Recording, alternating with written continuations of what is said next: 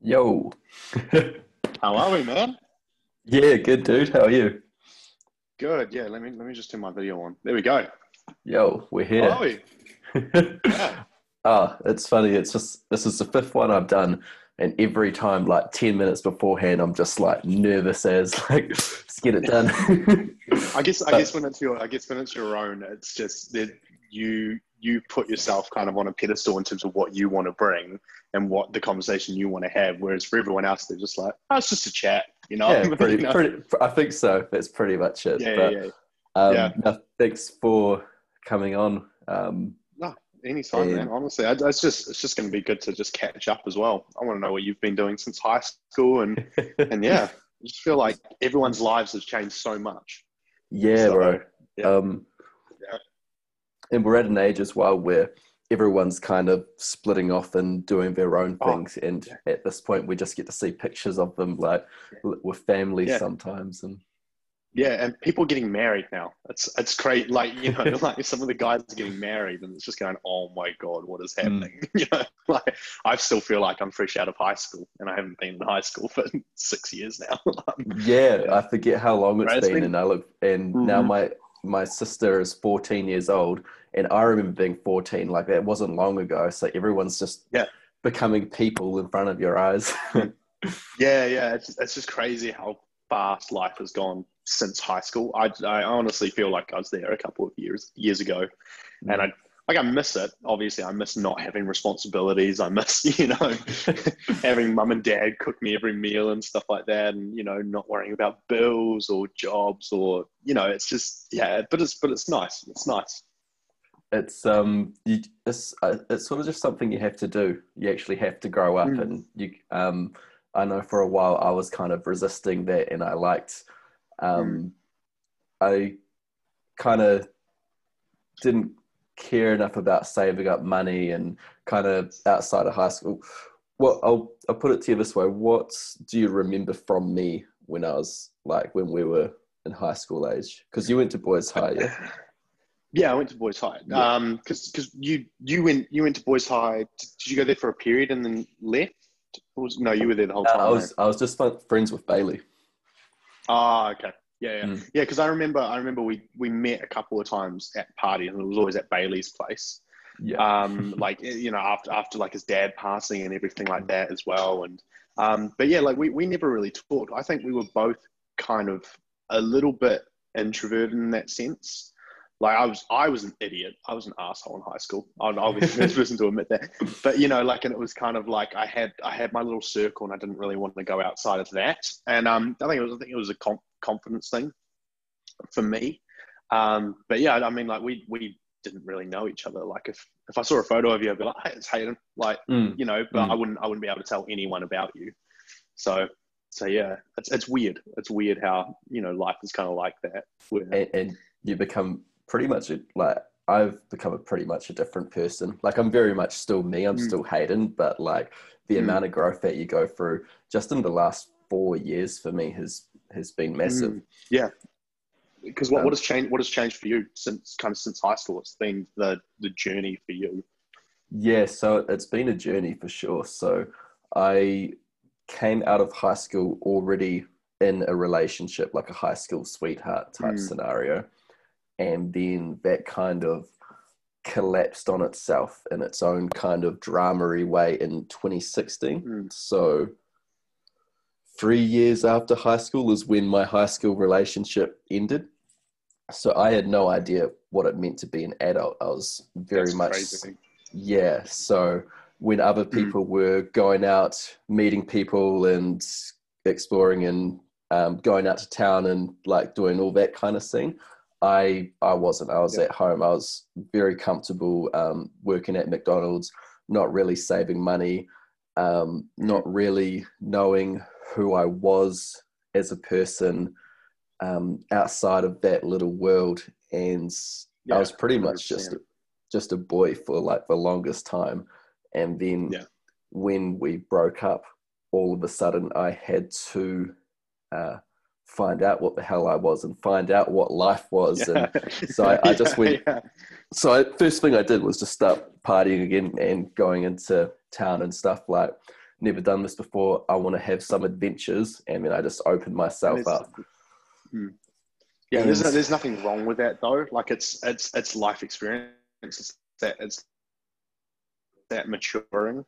You know, like all, all of us up until you know even even some of us these days are still like very immature in that sense where we don't you know prioritize our income and we don't look you know five ten years into the future and we're, we're very very caught up in our own little world and there's, there's nothing wrong with that if, if that's the way that you want to live your life.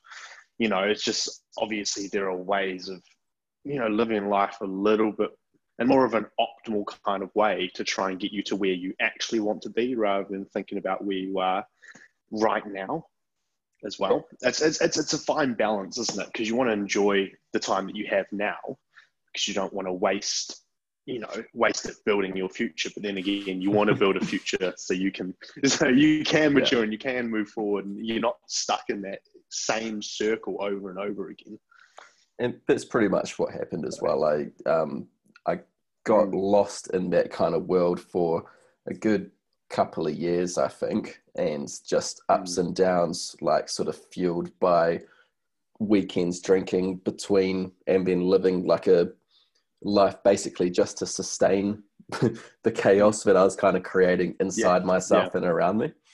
And mm. so, uh, yeah, I think at the end of 2017, end of start of 2018, I was like, nah, it's time to really just buckle up and figure out what this is. So I yeah, bought like bought like this Buddha statue, and then, and um, yes. listen, listen to a lot of Jordan Peterson um, mm-hmm. mostly hungover, just like listening to him talking about like facing the unknown and you know really taking it upon yourself to mm. uh, to confront yourself and confront your bullshit and mm. clean your room and fucking do all of this stuff and then go from there. Yeah. So I've pretty much done a complete uh, transformation of how I mm. look at the world and approach life and stuff. And yeah, obviously that's where this podcast kind of comes through is now i'm confident yeah. enough in, in my own philosophy but now i want to talk to other people and learn from them because i've seen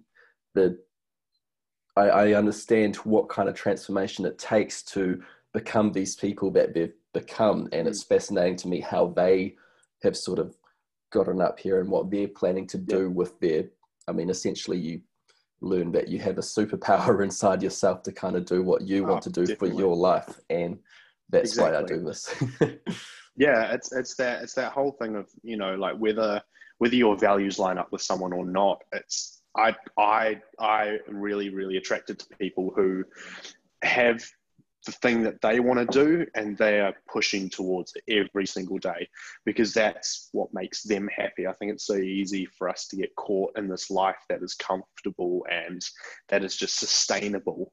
And at, at the end of the day, we've got we've got one life you know we've got one body we've got one mind and it's just, it's just why wouldn't you do the things that you really really want to do and it's and it's, it's doing things like taking a massive risk and starting a podcast or you know for, for me quitting university to pursue personal training and stuff you know mm. like it's everyone's got their own little journey and everyone you know the speed bumps in everyone's journey is just as big for them as it is for anyone else, mm. you know. And it's, but it's so nice to have people and talk to people who are doing the things that they want because you can hear in their voice that they're, while they maybe not be where they want to be, they're they're happy because they're they're on that journey. It's the journey that they want to be on, not the journey that their university degree dictates or the one that their parents always wanted them to do or you know, mm. so it's it's refreshing, man. It's it's so it's so nice to talk to someone who's doing what they want to do because you can you can hear that passion voice and you, they want to talk about it and it's not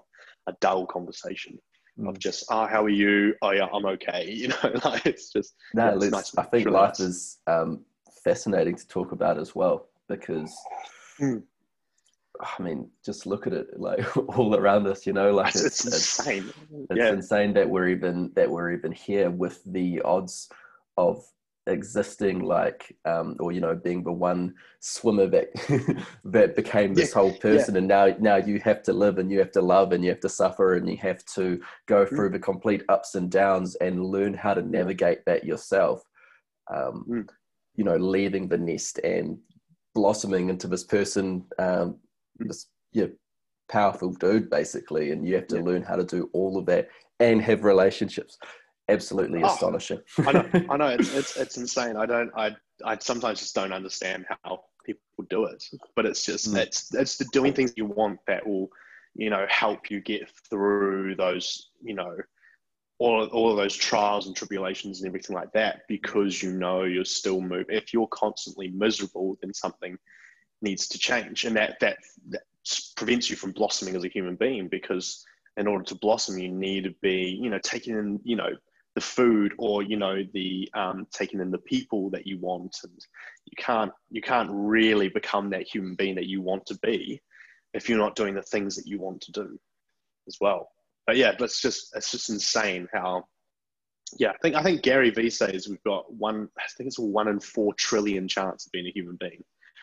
Mm. And like you know, while while it's amazing that we are, it also comes with a lot of setbacks. You know, we have feelings, we have you know emotions. We have to go out and work. We have to you know, yeah, you have relationships and stuff. But it's just it's a, it's a fun process at the same time, man. And it's just mm. it's just a beautiful process. It's really cool if you can yeah. learn to love the process, it's fucking it's fucking awesome. Um, yeah, I, exactly, and it's just getting and then for a lot of people, um, it's about getting from a point where they hate the process to getting them to a point where they love the process of being exactly. basically. Um, would you just exactly? Would you like to catch up, uh, catch me up on where you've been since high school? I mean, you said that you yeah. were kind of a dick.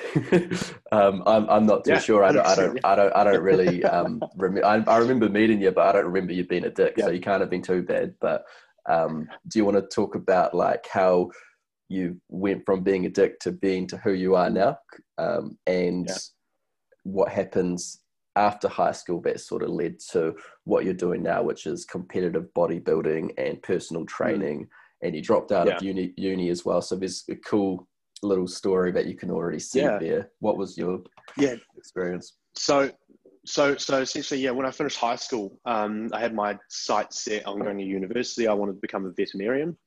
Uh, it had been something I'd always wanted when I was growing up. I'd done we we I grew up on a lifestyle block just in Pohangina, which is just outside of Ashhurst. Um, and yeah, just, I just grew up around animals, and I've always had an absolute love for animals. I've always had dogs, chickens, sheep, all that sort of stuff. And I, I always wanted to be in a job where I was giving back or, you know, doing something that was actually beneficial for others or, you know, other animals and stuff like that. So, so I started my study down in Christchurch. I met um, my first ever serious girlfriend about two months into that.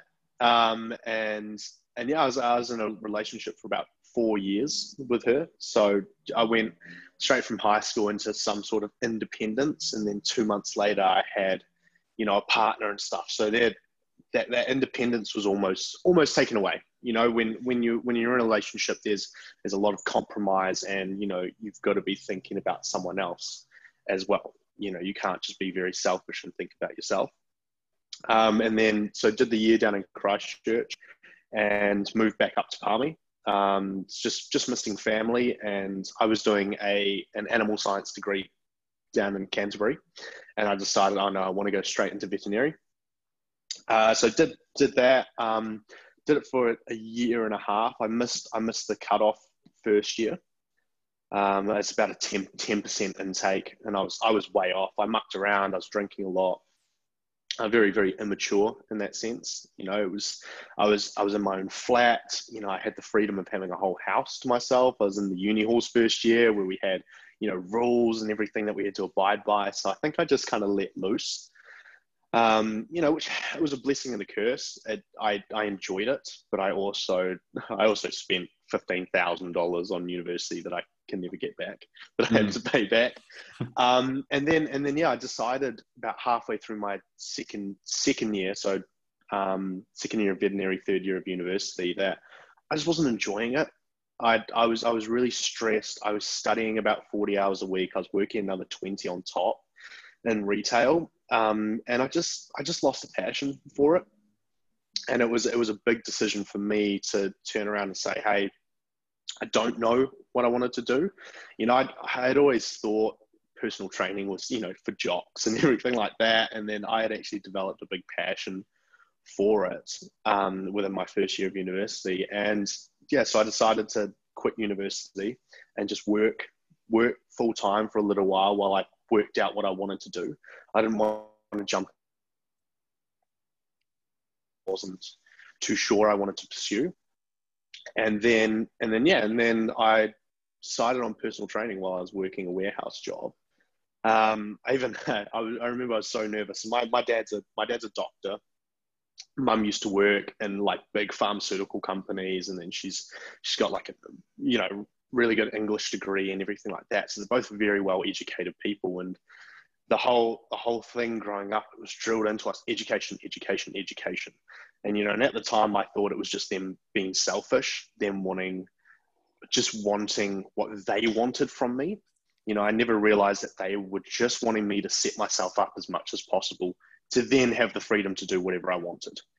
You know, and so I, I remember sitting down with my parents and having that conversation, and I was I was almost in tears. I was so nervous because I was saying, "Man, I'm going to tell my parents that I'm going to quit university. I've quit university.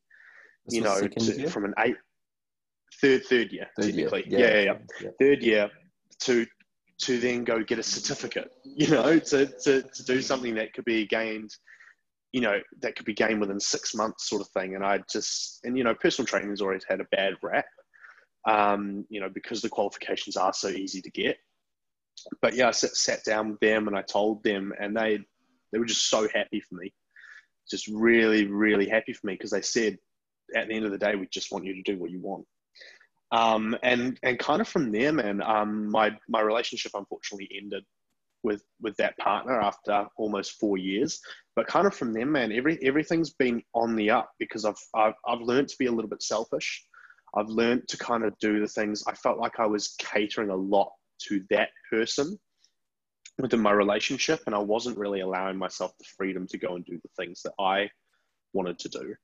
and so, so yeah, so once once I started, I'd, I'd studied while I was working full time, came out of it, started my PT business, and it's just been insane from there. I've lived over in the UK for a year, now living in Brisbane with my partner, and yeah, things are things are just going really well, man. Just really, really well. So I'm just, yeah, I think I'm on that path to where I start. I'm start. I'm still at the start, but I'm I'm on that path of where I want to go, and mm. I'm and I'm very very happy with where I'm at.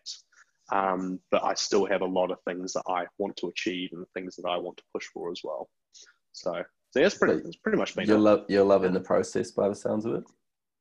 Yeah, I, I do. Like like I said, I always wanted to be doing. I always wanted to do something that benefited people. I always wanted, or, or, or, even animals, or and with with personal training, it's it's so much more than just having a client come in and just training them and then telling them to piss off for a week and I'll see them next week. You know, it's I I you know checking with my clients in terms of their sleep patterns, their nutrition intake. I do their programming outside of our sessions and everything like that. I, I try and do as much as I possibly can to get them to their goals, regardless of how much money they pay me, regardless of how well they adhere to it. I want to provide them with all the tools that I possibly can. And that that's the satisfaction for me is, is seeing a client who, you know, is able to push towards their goals and is able to, you know, be happy when they look in the mirror first thing in the morning or you know walk up that hill that they've never been able to walk up. All, all of those sorts of things. And that's that's the real satisfaction for me. Mm. um, and that's why i think i just enjoy the process so much is because i enjoy making making other people happy as well um, yeah that's pretty much it yeah Gary Vee's dope as well, eh? oh, Gary Vee's a man. Yeah. I, yeah, I love that. He's very, very straightforward very straightforward, and I, I, I like that. I like that. I like that it's happiness over everything else. Um, mm. That's like that's the key part. Like the money matters, but not so much as actually being happy. Like that being the priority, and that you're enjoying what you're doing every day. Um, and it sounds exactly. like you are, and that you're patient, but you're still working towards towards those goals. So like yeah, yeah, I think there's yeah, I think there's always got to be some sort of progression. You've always got to be pushing for something more. And and there will be times where where it's hard and it's difficult and it feels like you you want to give up, but it's just trying to keep in mind the end goal of what you want to achieve. Mm. You know, for me, I want to I want to get to a position where I have a family, I have a house, but I have kids who never who never have to worry about you know not being able to go on a school camping trip or you know not being able to you know do the things that they want to do or not being able to experience life to the fullest. I want to have that that sort of financial freedom, but I also want to build my business to the point where I can have that availability to to be there for my kids when I do have them. And you know, I only want to ideally be working say 20 hours a week once once I'm once I'm a parent, and you know, try and try and be the, be the dad that my dad always was, um, sort of thing. And yeah, just try just try and live live life the way that I want to live it as well yeah, just not worrying so much. I'm worried about money now because I don't have kids. You know, I don't have to. I don't. Hmm. You know, I've only got say like my partner to think about, and you know, she's a personal trainer as well, so it, it works hand in hand really well. Um, but it's just the time to kind of set myself up for the future, and that's that's just another part of my happiness as well. Is so knowing, you, you know, when it gets to that point of you know buying a house or having no, no, we run our businesses separately. Um, we we have overlapping, you know, business ideas and stuff like that. But but we yeah at at the moment we only we run our businesses separately. So mm. yeah. So how did you get yeah. started in, in making that business? Um, so it was it was I lit- I literally did a, a personal training course, mm. and then once that finished, a, a week later I quit quit my job at the warehouse and I went and started working at City Fitness, Palmerston North. Mm. Um, and and from from there, it's just it's just gaining experience and it's just learning about how you talk to people and how you train people. And I, will admit, when I when I started as a personal trainer, I was shocking. I was I was a terrible personal trainer. I wasn't doing the right things for people. I wasn't prioritizing their health. I was just more worried about I want this person to have a great workout so they come back next week. You know, it's it's you know, I wanted them I wanted them to feel good. You know, it was like I said, it was never about the money for me, but I wanted them to feel really good. And I, I rushed a lot of things that I shouldn't have rushed. Um, I didn't prioritize people their, their movement, any aches and pains they had, you know, whether they're able to get out of bed in the morning without lower back pain, but then also not working with their body in terms of what they can do and what they can't do. I was so mm. focused on just trying to just train them really hard and get them feel, you know, get have them sweating, have their heart rate up. Um, whereas now I've kind of learned, I've learned a lot more. Um, every every client that I have, I prioritize the way that they move first, ensure that they can do everything a regular human being should be able to do and then you know and then i train you know i work around any any limitations they had whether it's mobility focused or whether it's just simply their their body structure won't allow and it's just trying to yeah i'm just i'm just a lot smarter with my approach now and i found that sustainability of clients is a lot higher than ones that i had just coming in just to get an absolutely yeah absolutely ridiculous workout in mm. sort of thing so sorry is that too loud that? Um, no, that should be fine. I can hear the siren in the background. That's all. But yeah, yeah, yeah. So, yeah, so I live I live next to a main road, so it's just it's oh, cool. a pain in the ass. But yeah, yeah, yeah. Um, but yeah, as well. Did you did you go to university at all? No, I never never bothered with it because I was uh, very much stuck in this kind of paralysis of not like too many like having too many options and then just not particularly fussed about mm. uh, wanting to keep on going to school. I was pretty over school by then. So, so yeah, I just didn't really um, didn't really feel like doing it. Um, and then mm. time kind of just passed, and then it just hasn't. And then I've kind of been interested in starting my own businesses as well, particularly in the last mm-hmm. few years and stuff. And I think what that's kind of businesses. I'm not too sure. Probably just commerce um, and something. Mm-hmm. I'm very much still a person trying to find their niche, trying to find their their passion. Um, so I'd be interested in doing a range of things like um, learning to in, just learning financial savviness and learning to invest in general and um, oh that's that's definitely the way to go isn't it like it's just I've, I've told myself I'm going to learn about the stock markets, and I have I haven't yet. I'm just so busy, but it's just at that learning to invest and what to do with your money is just yeah, it's a smart. What do you do at the moment? Do you is it just in a savings account or? Yeah, just in a savings account. So so it's just what I what I earn. Everything I earn, I put back into my business.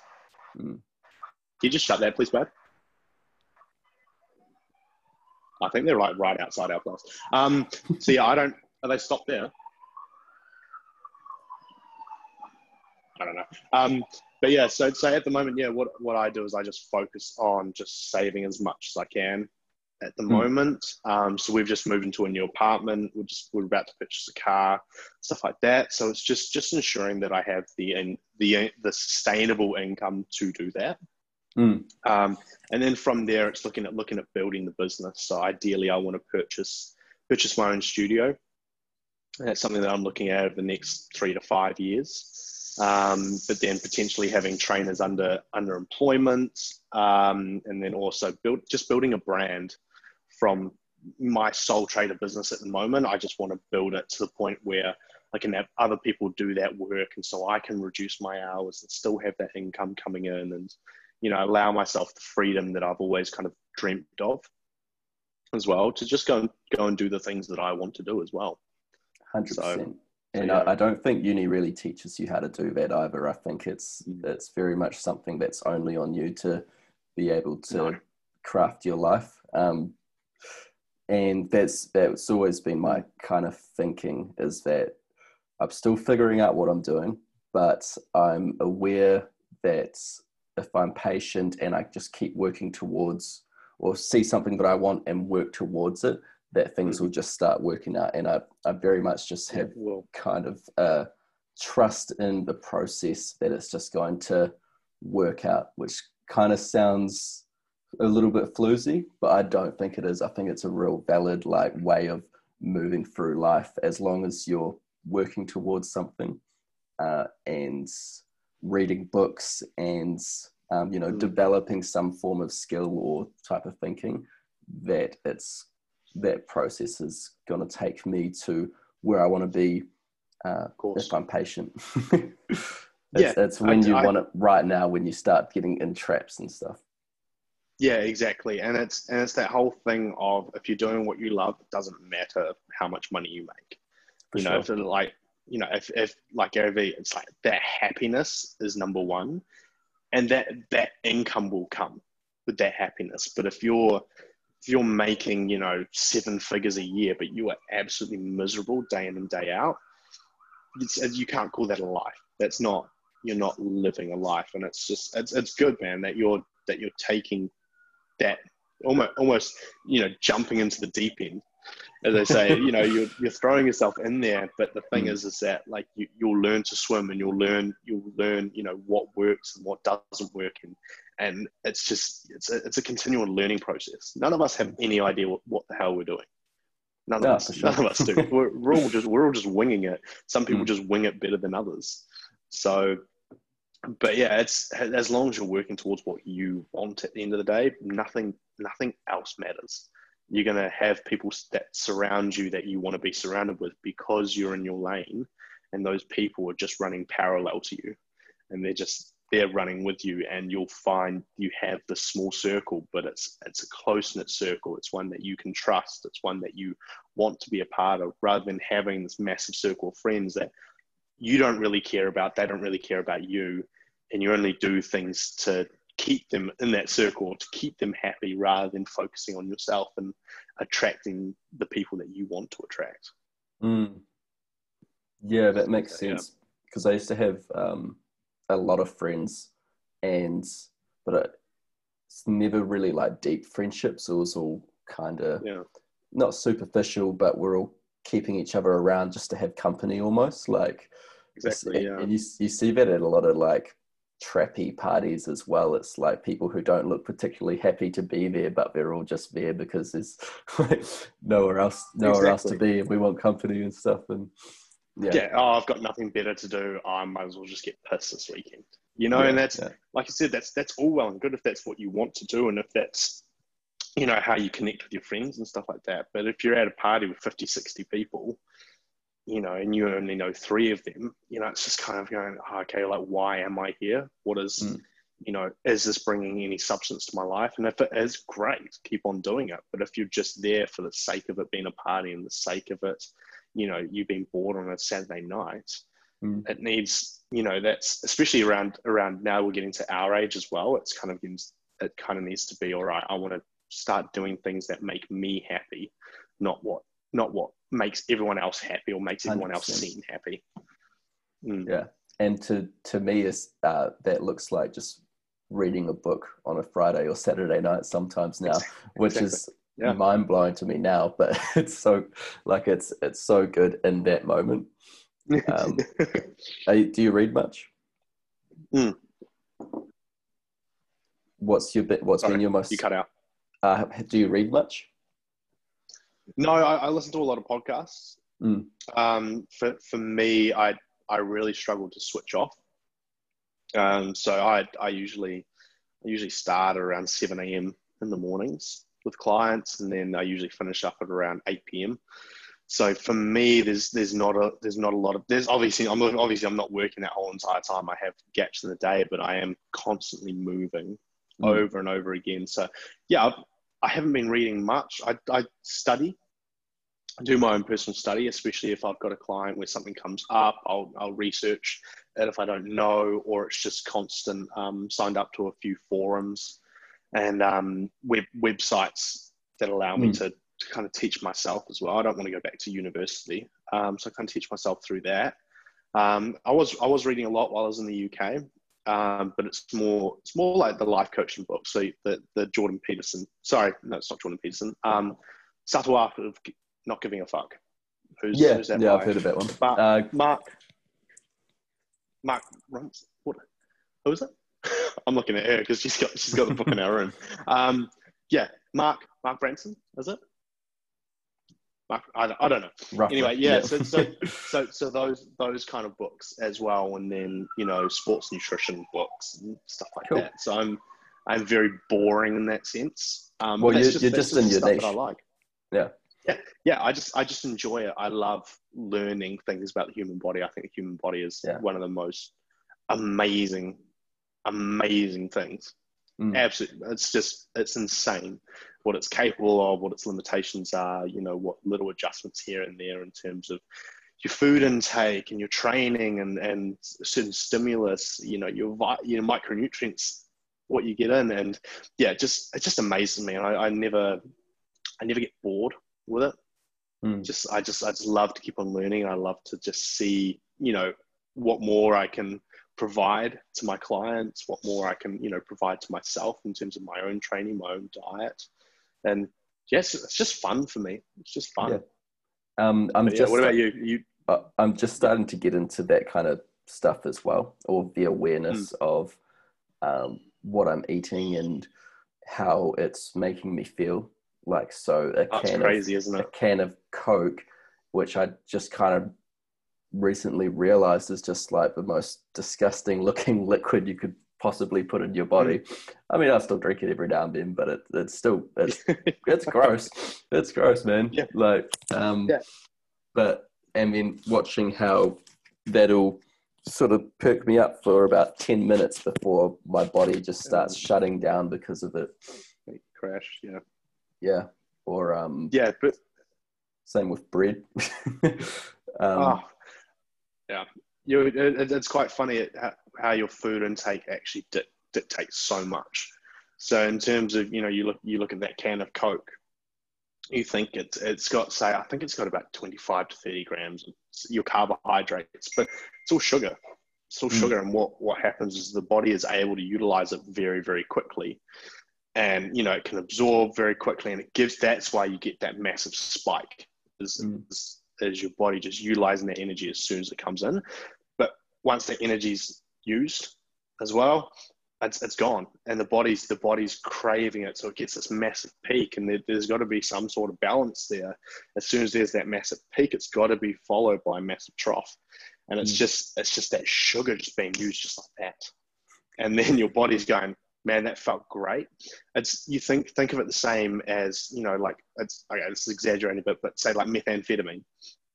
you know people people get that high and then they crave that high over and over again but it's always followed by those deep troughs afterwards which is why they're so low and why they crave those highs again. And that's that's the main issue with sugar. I think everyone should have sugar in their diet. It tastes great. It you know makes you feel good and you know it allows you to kind of spoil yourself a little bit but yeah it's just noticing those fluctuations and energy changes is is crazy absolutely crazy my um, flatmate in uh, while I was living in Gold Coast, Coast uh, Clement, uh, it's a French dude, and he's uh, stopped drinking, and he'd fully gotten into what it looked like to be on a health buzz, and um, mm. he looked great for it. Like he became, um, well, he seems like just happiness in a person kind of thing. Like it was, it's kind of hard to ex- hard to explain in that way, I suppose, but just he paid careful attention to what he ate in the morning compared to what he'd eat at night time. So we went for a trip to uh, Nimbin and then Byron Bay, and he set yeah. me up with breakfast, uh, lunch, and tea. I think breakfast was like a it was a protein shake with uh, coconut oil in it, so that the body mm-hmm. processed it as similarly to food or something like that. Um, so the fat the fat allows the so fat is more of a slow release energy. Mm. Um, so so what it does is it actually yeah it's not as process so it allows the body to digest it just a little more, digest the protein a little more effectively and mm. utilize it a little slower as well because fat takes longer to digest. And uh, a coffee with butter instead of milk, black coffee with butter, so that it was the same thing. It sort of processes yeah. it in slowly. Um, and then for lunch mm-hmm. was uh, hard boiled eggs and carrots and celery with hummus. And mm-hmm. then some, there was some light snack in the middle of the afternoon, which I can't remember. But then it was evening when he made this beautiful homemade bread with like, you know, like um, nice kind of meats and and lettuces and and, uh, mm. and stuff like that. And he was explaining how you don't want like for an energized a fully energized day throughout the day you want to have those carbs near the end so you can still kind of enjoy that type of food but you want to have it at the end of the day so that you haven't so that you're not sluggish throughout the whole start of the day by having carbs in the morning? Yeah like yeah to, to an to an extent yes. Um, for, for me i have carbohydrates in every single meal of my day.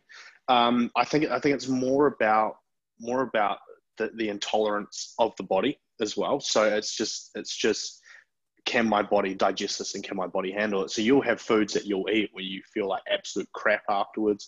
You need to go to the toilet directly afterwards, and they're just they're just foods that don't agree with your gut. So it's more it's more about finding those foods that agree with the gut, but then also just just your portion control. So it's just ensuring that you want to get all your macronutrients and I'd never recommend having a lower carb diet. You know, carb, carbohydrates are our fuel. You know, they that, that is our fuel source. That that's like when you when you put, you know, when you put 91 fuel in your car, that's mm. exactly what carbohydrates okay. are. And so you need to provide a nice consistent intake of those carbohydrates. Mm. Um, yes, I, I get in the in the morning, you know, that the energy demand from the body is a lot lower. You know, you've had a whole night to sleep, you, you're recovered, you know, you're waking up in the morning, you're not usually going and doing something straight off the bat. Um, so that's where I understand that slightly lower carb intake in the morning. But I always recommend always recommend carbohydrates for, for anyone as well. Um, just just because just because it allows you to have that consistent fuel source. And it's not if you're if you're having it from whole foods, you're not getting the same spike as you would with sugar. You're getting more of a consistent heightened energy level throughout the day. Um, he, he might he, he'll feel great off of that lower carb intake with a higher intake at the end of the day because that's what his body is used to. For me, mm. if I don't have carbohydrates all day, I feel like absolute crap and I'm going, man, I just want to eat. I just want to eat. I just want to eat. So, but but it's it's about you know your your body is a big big coping mechanism. Uh, what, whatever you throw at it, it'll learn to adapt. Whether it's optimal or not for the body, it, it'll learn to adapt. It's a it's a smart smart machine. but it's not going to send you signals hey we need this we need this we need this if you're not going to listen to it and you're not going to throw it so what it does is it adapts and it says hey i'm i'm fine with this you know this lower carb intake and slightly higher fat intake this this is going to work but it, it doesn't mean that the body's necessarily performing at an optimal level as well um, in terms in terms of the carbs, at the end of the day, you know, all you're doing is just providing the ener- energy for your body to recover mm. as well. So you'd have you'd probably place it usually with a higher protein intake, and then while you sleep, you're actually able to optimize your recovery a little bit more. So, what would a uh, what would like a well balanced like what what what do you eat during the day?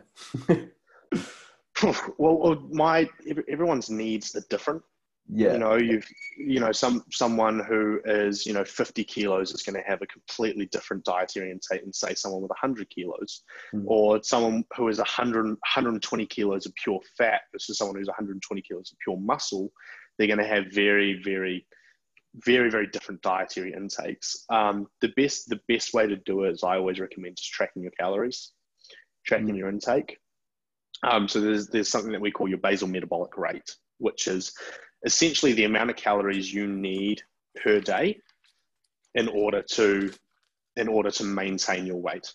So it's B A S A L, yeah, and and so that that there is the bare minimum that you will require every single day just to keep your body functioning. On top of that, you have you have exercise if you're exercising, and so you need to add in those calories accordingly. There's a there's a website that calculates it all for you. But then, then from there, it's really just trial and error. It's what you know. I always get. I always have clients just sit at what I call their maintenance. So that should be the calories that they intake per day to maintain their current body weight. Um, and then from there, you can you can notice fluctuations in terms of weight, in terms of body composition, where they distribute their fats, whether they're holding as much water as well. So it's it, it, it is annoying in the sense that it is a trial and error process. But once you get to understand your body a little bit more, I mean, mm. for me, I, I track relatively loosely now because I understand what I need to intake per day in order to maintain my weight, in order to lose weight, in order to gain muscle as well. Um, but that's usually usually the first step, and then just having an idea in terms of what you're intaking per day if, if you're resistance training, you, you're going to need a slightly higher protein intake because what you've got to do is you've got to provide you've got to provide the nutrients for the muscle to actually recover and grow as well. But if you're a very, very sedentary person, you know, who sits at a desk all day and doesn't work out, you don't need as many carbohydrates because you, you're not you're not forcing as much fuel expenditure per day. So it's just it's just finding that kind of balance that works for you. But if you're mm if you're starting a diet and you're noticing, okay, I want to lose weight, I'm gaining weight, okay, you just reduce that food intake a little bit. You don't go doing something crazy like keto or Atkins or anything like that. There's there's no magic diet that works better than any other. It's whether you're eating more calories than what you're burning per day or you're eating less calories than what you're burning per day. And that'll dictate whether you're gaining weight or losing weight. It's on. Mm. It's honestly that simple at the end of the day, but it's but it's also trying to find you know how much you are actually intaking because a lot of people don't actually know what they're taking in per day. I have a lot of clients come to me and say, I eat really healthy, get them to do a food log, and it's just it's just terrible. And they're eating a lot more than what they initially told me that they were eating. And you know, mm. they're snacking throughout the day, which they're not tracking. And you know, there's there's so many factors that go into it but it is it starts with just tracking your food from day one getting used to how how many calories are in kind of each food source and everything like that and then you can start to become a little more relaxed and a little more loose with your tracking and start to understand your body's needs on a daily basis as well it seems like you need to basically start from scratch and completely start like start studying mm. yourself essentially like it's its own subject like yeah, you you do. Like it's like I said, everybody's body is different. You know, for that for for your for your flatmate that you live with, you know, that lower calorie, that lower carb intake for him was great. For me, when I was on my last bodybuilding prep, when I was on my low carb days, I I it was, it was I didn't want to talk to anyone. I was grumpy as hell, and you hmm. know, for me, me, it just doesn't work. And then when I'm in my off season, I will I will have a lot a lot of carbs per per meal as well, and that starts with first meal in the morning. But my needs say are very very different to his as well. And also, it, comes down to personal preference in terms of whether if if you don't like eating carbs, don't eat carbs. Then that's fine. That's up to you. You know, I'd always recommend it, but some people just you know they feel it doesn't agree with their body. They they just don't like the digestion process. They don't like the taste of carbohydrates, and that's absolutely fine. You work around your personal preference, but overall, those calories within that day need to be hit. You need to be consistent with that, whether you like eating carbs, whether you like eating fats, whether you like eating your protein, all mm. of those there, because at the end of the day, it's like I said, that calories in versus calories out balance. Did you start learning about your nutrition uh, like as you were becoming a bodybuilder, or did you do it from the very hmm. first time you stepped into the gym, kind of thing? No, so, so the first time I stepped into the gym was in I was in first year of university, and I honestly thought I was going to be a muscle and fitness cover model in six months. I, I don't know, I don't know where the thought came from, but I thought, man, six months time, I'm going to look good. Like I'm gonna, I'm gonna, I'm gonna be sorted in six months. And I, I, I did it initially to to get more girls. You know, I was in high school, I was skinny. I was, you know, 60, 60 something kilos wet. And, and, you know, I just, you know, and it was just myself and three, three friends of mine. We just all thought, okay, we're going to go to the gym. We're going to get some girls and stuff like that. And I think, oh man, it would have been the first three months. I just completely forgot about girls. Didn't care. Well, I had a partner as well eventually. Um, but I just didn't care about it. And I just loved the process of going in and really pushing yourself and seeing those physical changes. Um, so the first two years that I was lifting, I were almost throwaway years. I, I didn't train very well. My diet was shocking. I was, I was in a uni hall and then I was flatting and I was poor as hell. Yeah, it wasn't until I started working full time and I actually hired my first coach as well for my first bodybuilding show um, that, that, that I started to really, really understand the importance of nutrition and, and how it works in terms of, you know, losing weight, maintaining muscle, you know, what to manipulate when. And yeah, it, it, it's a fine art. And, you know, the, the, the top guys in the industry are absolute wizards and, you know, in, in their own right, geniuses as well, because it is such a hard process, especially to dial someone into the point of stepping on a bodybuilding stage. It's it's not as simple as your calories in versus your calories out. It's mm. It's a lot it's a lot more complicated. Yeah. So uh, how do you stay on track like for when you're like instead of going to like McDonald's or something like how do you stay on track mm mentally um, and with like the tough like because some days I'll go to the gym uh, I hate to admit it but I was, um, when I was going to the gym every day up until mm. Two weeks ago or something, where I just realized that it wasn't working. But um, I'd go every day and um, I'd find that I'd feel about 15 minutes on like a Thursday or something. I'd be like, oh well that's it like i just had it i like i'm just kind of freaking sick of it like just sort of burnt myself out from it um how, but i you know there's just tougher days sometimes like where your best mm. isn't as good as you know your best. How do you yeah. how do you yeah. get through those days? So it's for, for me it's it's un, for me when i when i look at those days that i really don't want to do it i know even if i go in and do something because you, you can't give your best every single day. It's it's not going to happen. You, your your progression is not linear. It doesn't it doesn't work like this. It is it is a peak and down and up again and then down a little bit and and you've, you've just got to be accepting of that as well. So even if there's a day that you're not feeling it even going in and you know say you're usually there for an hour doing half an hour and doing something that you want to do you know say if you're supposed to train your legs and you really don't want to you want to train your arms or your shoulders just go do that. It's some, something is always better than nothing. Mm. so so and then when you walk out of that gym if if you don't go in with the expectation of I'm going to have the best workout, you just go in to just go through the motions, you'll come out the other side feeling a lot better mm. than that. You know, because you can tell yourself, hey, while I while it wasn't the best workout I've ever had, I still came in and got it done. and that that there is a, is a much easier pill to swallow than going man i really should have gone to the gym today but i just couldn't be couldn't be bothered Mm.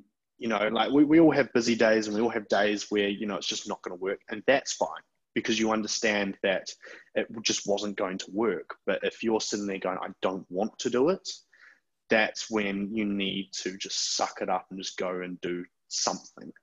Yeah. something has been go go for a even if you don't go to the gym go for a 15 20 minute walk. You know do just do something that allows you to keep that habit in but also allows you to mentally clear your mind. For me the, the gym is a massive getaway place for me. I put my headphones on. I, I have my music cranked up. I don't talk to anyone. And for me it's, it's just my time. It's my time to better myself and my time to go through the process that i enjoy going through. And and for a lot of people that is the gym. You know whether they have the same goals as me or not everyone goes there because it's a little bit of a getaway and it helps them mentally as well as physically.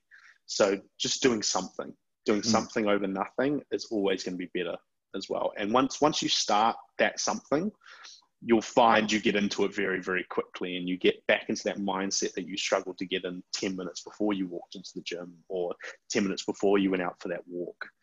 But yeah but also ensuring that you're resting enough as well. I know you said that you were going seven days a week Uh, no, it was sorry. It was every weekday, so I was going five days. And Oh, every weekday. off, Okay. Yeah. okay that's that's fine yeah yeah so it's also ensuring that you're rest you are resting enough as well because your body needs that time to allow the muscles to recover and also your central nervous system can become quite taxed especially if you're training every single day um, that that fatigue over time is just going to slowly build up because you're not allowing enough recovery that's when you're going to have those days when you go oh man i can't be bothered that's when it's going Mm. to turn into rather than just having that one day off, it's going to be that three days off or that week off. And then that's when you start getting into that bad habit as well. so I wasn't But even that- lazy. My body was just trying to tell my mind that it was tired, basically. Yeah, so so you doing five days in a row is is tough. Like I mean, I train five days a week, but I'll do I do three days on, one day off, two days on, one day off. You know, so I I never work out more than three days in a row because a, a I, I, I train really really hard, so my body needs that recovery. But also Mm. also b i've got other stuff to do, man. I can't I can't train seven days a week. I'm, I, Yeah. I've got other things that I need to prioritize, and you know, I've got I've got friends that I want to go see, family that I want to talk to, you know, that are back home, and it's just yeah, so it's about providing that stimulus for your body to actually recover. You know, if you're if you're training and you're still sore, you know, a week later, you know you're doing a little too much. You need to draw back, and you'll notice that fatigue will start to build up over time. And that's when you see those diminishing results because you're not allowing the body to repair the muscle completely before you start tearing it down again. And you start forcing it to do something else. So, you know, it's it's it's like getting a broken leg and then trying to play rugby only halfway through your rehab. Mm. You know, it's just you you you you know you're not going to be able to perform the same way as if you if you had waited until you were completely recovered. You know, and and then you increase your risk of injury and all of those as well. So it's just it's just resting, but then also just keeping consistent. Having having the days in place where you go right, I can I can 100 make it 100 percent make it to the gym three days a week. Stick to that. Just hit three days a week. It doesn't doesn't have to be any more than that. Or if you can go, hey, I can do five do five. You know, Mm. don't set your expectations so high to the point where you can't adhere to it because you're just going to leave yourself disappointed, and that's when you're going to fall off the wagon, and that's when you're, you know, going to go back into that cycle of not being happy and you know not having that consistency as well. Hundred percent. Um, I think the difference between me got because I've there's been other periods of time, like in 2018 when I was going to the gym, and in 2019 where I was going to the gym, but not for the whole year. and then Mm, 2020, yeah. I think, is different because um, I've sort of come to accept that um, as long as I'm doing my best, I'm still all right. Like I don't have like it's. I, I think I used to treat it as an ultimatum. If I didn't make it, then I wasn't going to make it again because I was had enough of it for the week, and then suddenly, like you say, you're just uh, off the wagon. Whereas I think this time I I kind of go in and I oh you know what's actually really important is the the power of habit, like learning to create habits Definitely. Um, uh, have you have you heard of that idea where it's like three days, oh no, three weeks to form a habit, three months to form a lifestyle? Yes. Yeah, yeah, I think it's 60, 66 days total. I think is the um, is the kind of gold number in terms of creating that lifestyle. Um, yeah, yeah, it's very very important, very important mm. because once it becomes part of your daily routine, it doesn't feel like a chore. It doesn't feel like something extra that you have to do, you know. And and also, you know, it's about building those things that you want to do on a day to day basis. But yeah, fine, you create that consistency and what, what you what people consider a small area of your life, it's amazing how much it affects the rest of your lifestyle as well. Mm. Um, what other things have you applied that kind of rule to? Like, well, in terms of habits, like yeah, consciously, like okay, if I do this for three weeks or three months or two, sorry, sixty-six mm. days or something, like, have you applied that to anything else in your life where you're like, I want to do this? Yeah, well, well, my my my sleep routine is very very important to me. Um, creating that consistency around sleep, I feel like a lot of people, especially with screens these days, social media, but then also everyone seems to be working more, everyone's working out more as well. Um, I feel like a lot of sleep patterns have been thrown out the window. Mm. And and sleep sleep is so important. You know, like I said, your your body is a big coping mechanism. And so what happens is that when you create that really nice sleep pattern, regardless of how your day went, if you're constantly going to bed at you know 10 p.m. every single night, the body starts to wind down and shut down for that point, and that's when you can create that consistency. Then you're also getting the exact, and you know, and once you're in that sleep as well, the, you've taught the body, okay, we're not going to wake up until 6 a.m., 7 a.m., whatever time it is, and you'll find you have much more restful sleeps. You you'll feel better within the mornings because you're not constantly switching up the times that you fall asleep and you wake up. Uh, sleep's mm-hmm. been a really important one. Nutrition, of course, um, but also yeah, consistency in training as well. So what I do is I I track all of my trainings as well. I've got a little diary that I write everything down in, and and what that allows me to do is that allows me to stay on track, and that's just been a habit I've had to build as well. It's hard halfway through a workout going in, writing down what you're doing and how it felt and whether you should, you know, increase the weight next week or keep it the same and just do it better and all of hmm. that. But it's yeah, it's just trying to trying to manage as much as I can within my lifestyle, but having having the freedom to also, you know, be spontaneous with certain things you know like in in the weekends you know I, i'm very very loose with my nutrition because i understand that say my partner and i want to go go out for lunch or go out for breakfast or even go to dinner and have a couple of drinks and yeah so it's just mm. it's just i just finding like a nice fine balance between everything you know you that, want that was actually wanna... a question i had for you actually was how you um deal with like uh like in Western society, we have this relationship with food where it's, you know, it's very social. We go out to drinks, we, we go to restaurants and have, you know, big slabs of meat on the table yeah, and stuff yeah. like that, or, or, um, and, or, you know, just going um, on Macca's trips and stuff. It's so like ingrained mm. in our culture. How do you deal with mm. that when you're, you know, a bodybuilder? You just leave it to so, the so, but, or well, so so when I'm prepping, if if I'm if I'm not told I can have what we call a cheat meal, if I'm not told I can have that, I don't. I just don't do it. Mm. Um, you know, especially in prep, I want to step on stage knowing that I gave 100%. You know, I didn't miss a meal, I didn't muck around. Um, but in terms of, you know, when I'm not competing, I'm in what we call an off season. I, I follow the 80 20 rule. So 80% clean, 20% whatever I want. And it's it allows you to adhere to a diet so much more easily. So you know if you if you have you know say you know five days of the week where you eat very very healthy and then two days I know that percentage is off there, but if you have five days a week where you're very consistent, two days where you're not so consistent, it's easy to adhere to those five days because you know that you're like, all right, I've just got to eat clean for the next three days, and then I'm going to head out to dinner with so and so, and I'm just going to enjoy myself. Mm. And but if, if you're trying to do 100% all of the time, like I said, you're gonna you're gonna crash and burn at some point. You're gonna fall completely off the wagon. It's about creating adherence long term. You know, if you want to, if you want to have a diet, you want something that you can sustain. Nobody can sustain a hundred dieting all year round. Mm. It's not. It's just not. It's just not feasible at all, unless you know you want to be the best bodybuilder that's ever lived. It's it's just there's no there's no rhyme or reason to it. You know, even even if you see professional athletes, professional athletes always have their big big meals and everything like that. So you need to have that freedom in order to reward yourself for adhering, you know, all those other days as well. And then I just what I just do is when I when I do go out and have that meal, I'll just I'll just control my portion size. I don't I don't completely blow everything out. So I will say if I went and get a burger, uh, go and get a burger like grilled over here is my favorite. I just I mm, eat yeah, that. Nice every single week. But for me, all I'll do is I'll just get a, I'll just get a burger and fries. That's it. You know, I don't I don't go, oh, okay, this is my meal off. I'm going to get two burgers, three fries. I'm going to get a milkshake. Yeah, right. Yeah. What I do is I keep my portion size in the same. So a I don't I don't take in so many calories that I just blow the rest of my dieting week out. But also B afterwards, I feel satisfied but not sick.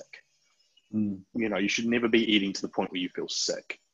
Um, so yeah, and, and because takeaway foods have a lot of um, a lot of ingredients in it that do tend to upset people's stomach. You know, whether whether you've got you know lactose, you know, people are very dairy intolerant, or you know, people relatively gluten intolerant, and then they have buns and stuff. It's if, if you keep that portion size just a little bit smaller and something that you can actually digest and and actually process, you'll find that you have that meal, you feel great afterwards, and therefore you can go in tomorrow and you can just go back to being consistent mm. As well. So that's that's what I'd recommend. It's just, just having relative consistency, but also enjoying yourself. Don't stop yourself from doing the things that you want to do because it's, it's pointless. It's pointless. Mm. We've got a, we've got a life to live. We've got friends to hang out with. We've got you know food places to try. There's there's no point in yeah, living a turning all of that down just because you can't you can't yeah, yeah, exactly exactly you've got to you've got to enjoy it yeah. It reminds me of um like a, a buddhist philosophy which is the middle way.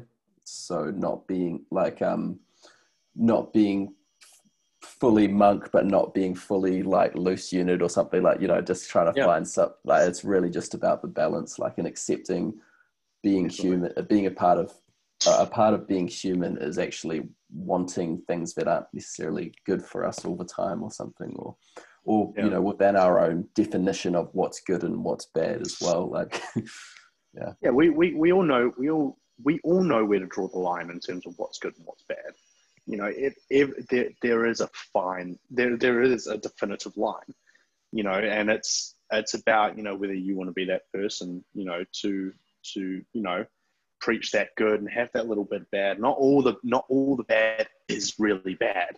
You know, mm. it's you know, there's things that we all do in our lives that say, you know, we maybe shouldn't be doing, or you know, but that's that's the whole point of growing up. It's the whole point of you know living life as a human being.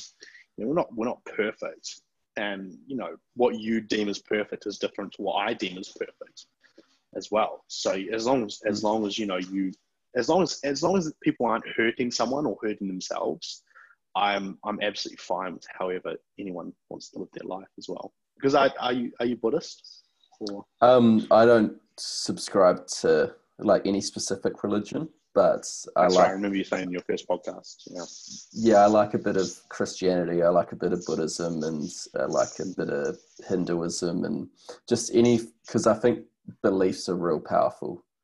Because oh, obviously, there's there's ultimately um, an objective truth in the world, but most of our life is lived subjectively.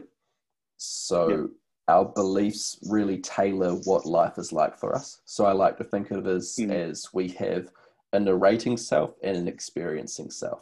So you have sort of this narrating self, which is telling you what the world is like, and it's telling you um, what this podcast is going to be like or what this job's going to be mm. like and it really paints the world that you're living in for the experiencing self so Perception, you can yeah.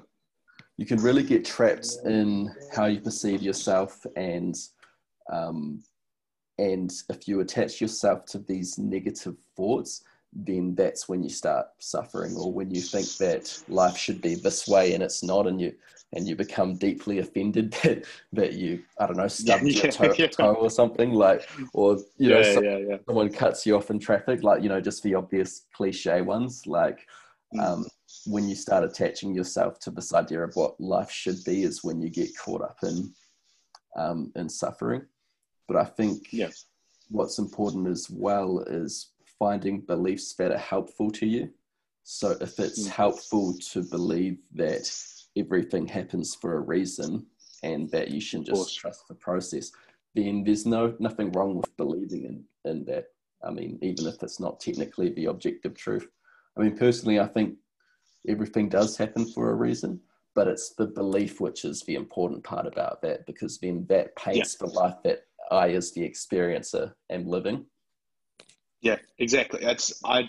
I'm, the same as you. I, I, I do believe that everything happens for a reason, but I think, you know, we, we, we live in this world. We don't know anything. We don't know whether whether there is a God that exists, whether you know Buddha is real, and but it's it allows a lot of people to to live a life that is it's not I don't I don't really know the word, but they they live a better life because of it. You know, they they are happier because they have a belief that there is a God watching over us, or they, you know, they hold certain values because they believe in a God. And that that there is where like I'm I'm not religious myself, but I will never argue a person on their religion if if that's what makes them happy and that's what they believe in. Because what I believe in what makes me happy they might think is an absolute crap as well. You know, mm. and like, mm. you know, oh, oh, you're an idiot, and I'm saying you're an idiot. You know, and yeah. it's just you've got to you've got to allow people to prescribe to whatever they want, as long as it as long as it makes them happy. It's just for for me, it's the point when people start trying to push it on you and tell you that you're wrong,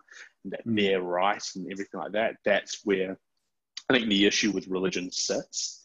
Um, but I think I think it's a very very very beautiful thing as mm. well. Um, seeing, I, I, used to be very religious. I used to, you know, go to church every Sunday. I used to go to the Easter camps and, and Feilding, Feilding, like in, out at Man. Is it Manfield? Yeah, out at yeah, Manfield.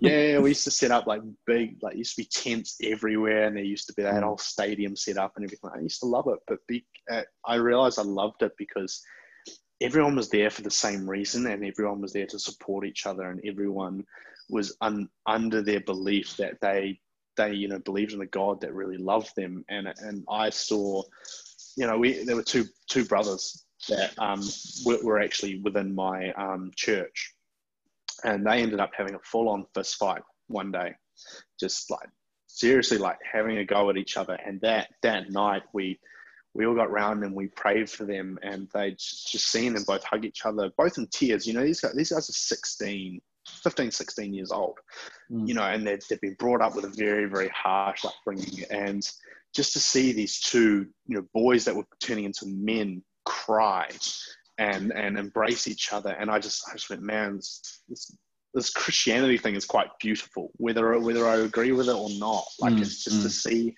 how it shapes people's lives. And, you know, like I said, as long as, as long as we're happy within that, I'm I'm all for it, man, because it, it really does change people's lives and really does, you know, make people happy as well. Mm. Yeah, I think it's just atheism is is weird to me, because it's sort of like believing in, I don't know, believing in nothing sounds kind of weird. I think ultimately everyone's mm. probably mostly agnostic. I feel like a yeah, true atheism is, is quite a true atheist is quite hard to find, or they're just sort of shutting out a lot of ideas um, mm. But yeah, I, don't I think, think I think it's just uncertainty. I think for a lot of people. That's right, and I think people are scared. Sorry, um, sorry, you you cut out, so I thought you weren't speaking. Sorry.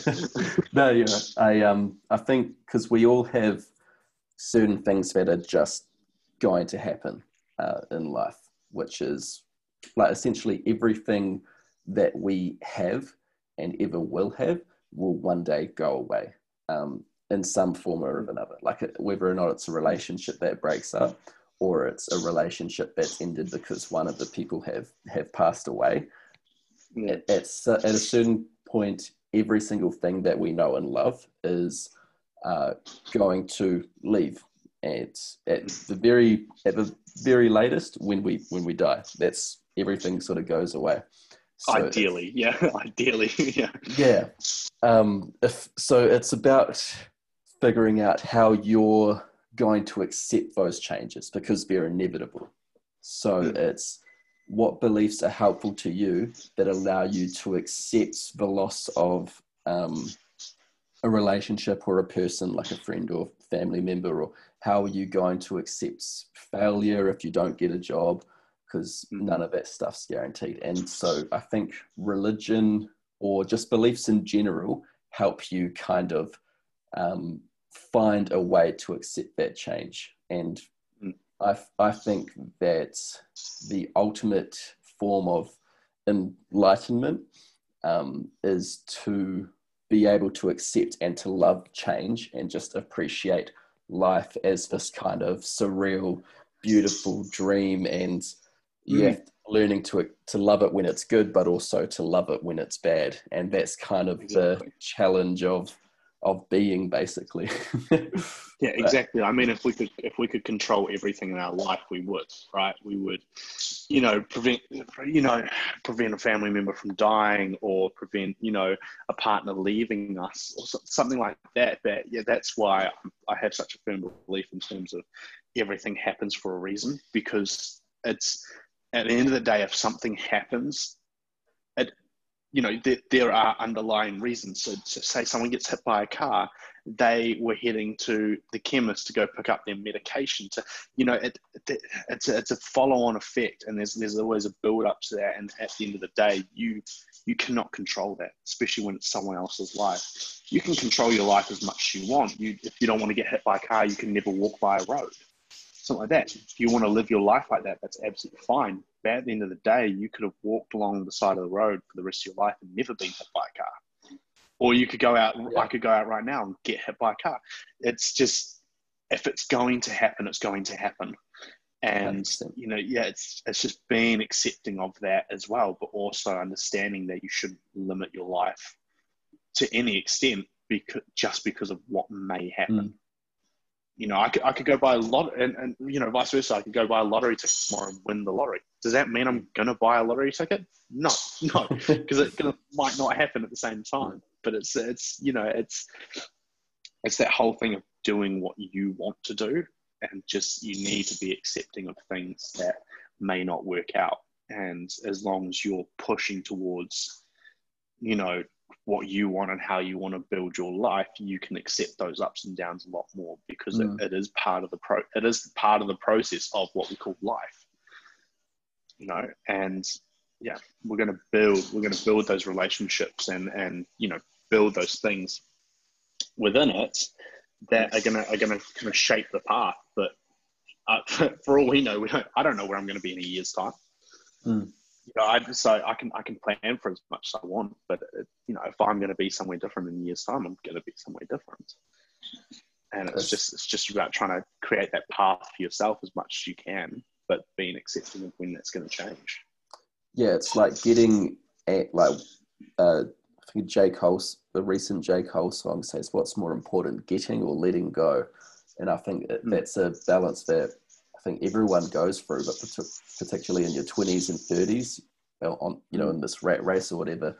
And uh, so it's all about getting, getting, getting right, and that's what mm. we'll see on Instagram is that hustle culture thing, which is great. It's really helpful in some in some situations, but when your whole focus is on getting, but but then sort of not accepting that shit's going to go wrong in the meantime, mm. that that's when um, that's when you get into trouble. I think so. You have to find a balance. Yeah, it's yeah. If you're focusing on on that getting, and then something has to be let go, that's that's when you know that whole falling off the wagon, right? It's it's it's you could you could forget all of that getting that you're mm. doing and just because you're unable to let go of certain things and there needs to be mm. some sort of acceptance as well you can you can fight it and it may work out definitely 100% fight it if you really think it's a fight worth fighting.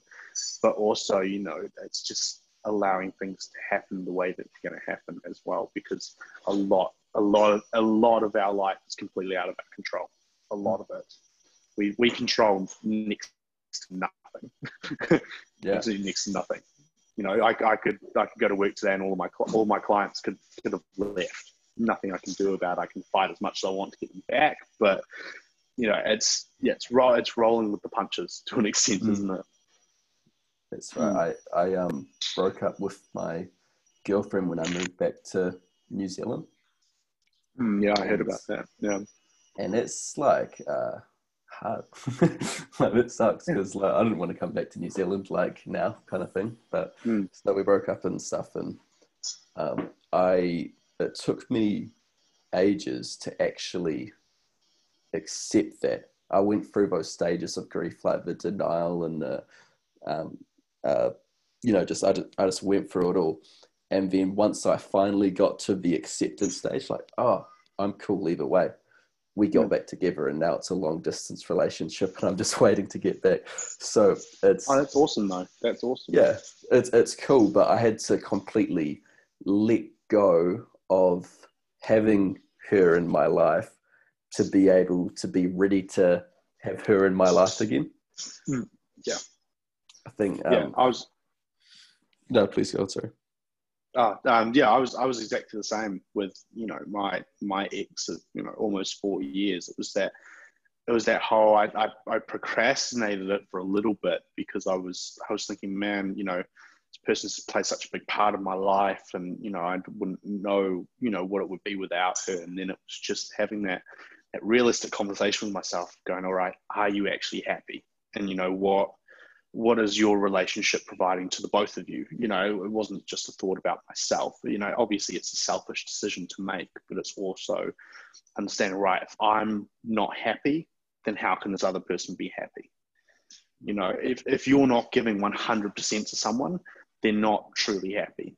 You know regardless of whether they seem it if they're 100% happy giving to you that's great but if you're not giving that 100% back Mm.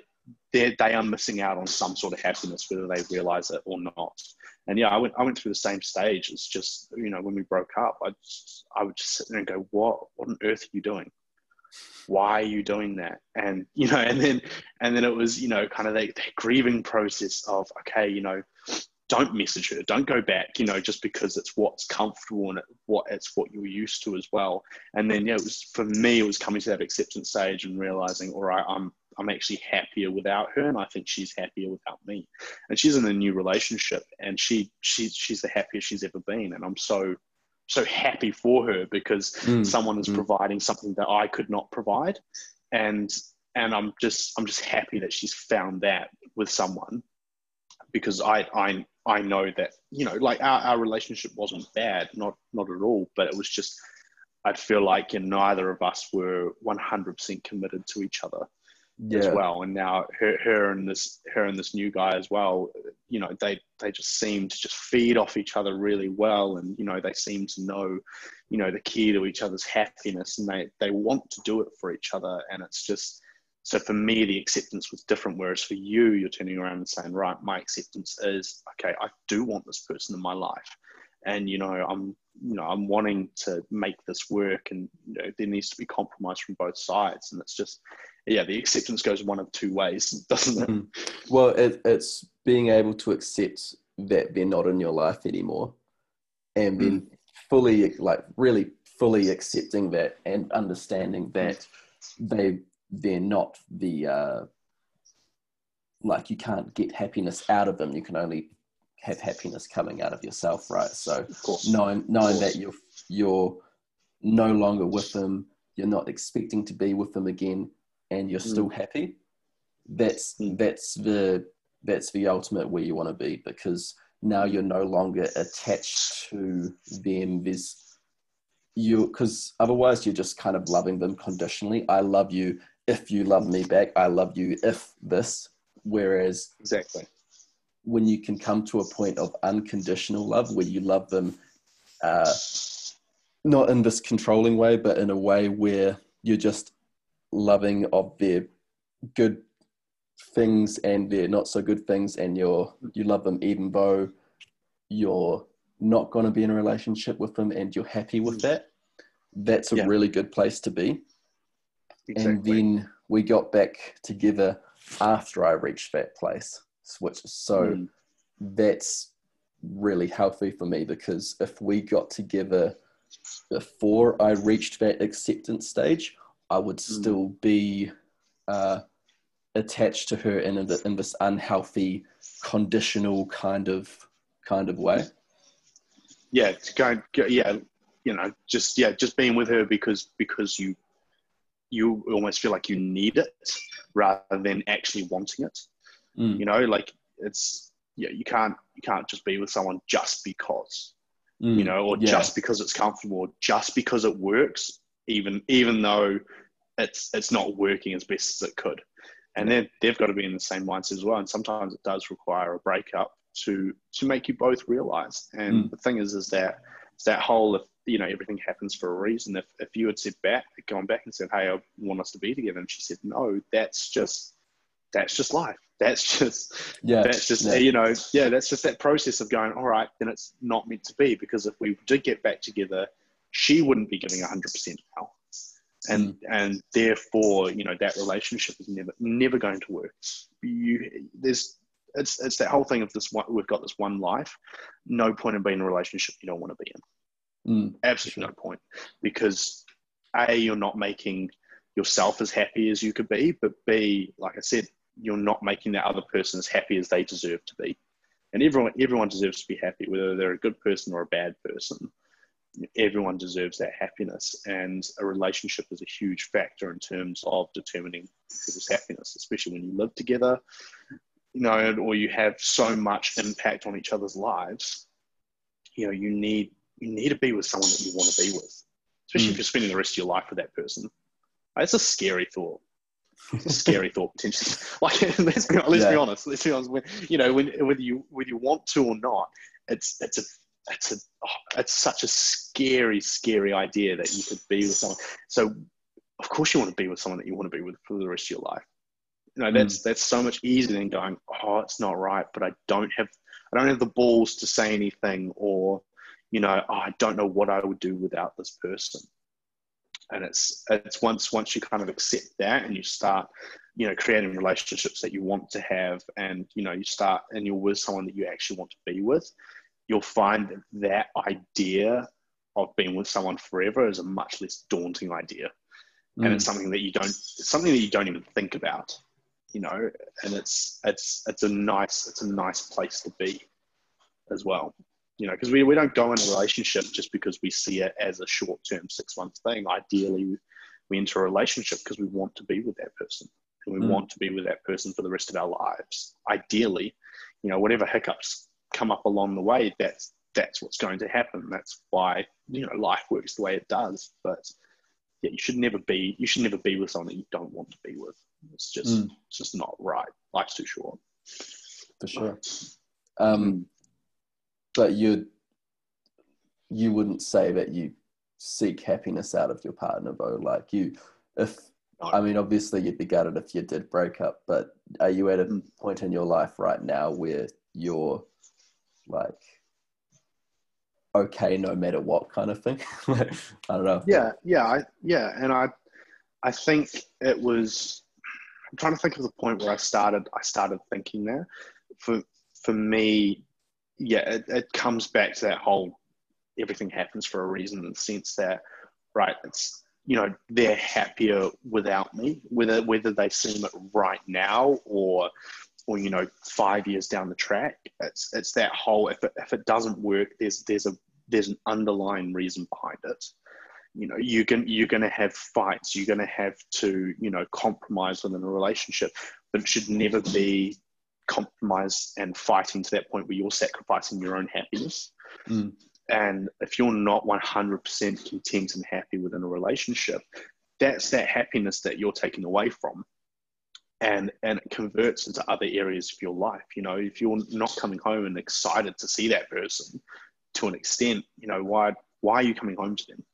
Mm. And yeah, I, I think I'm, I'm in that mindset and it, and it can seem like a very very blunt and cold mindset as well but i find i find it's the easiest way to me for me to move forward with things in my life is just accepting right it's happened is there something i can do about it or is there something I want to do about it? Yes or no.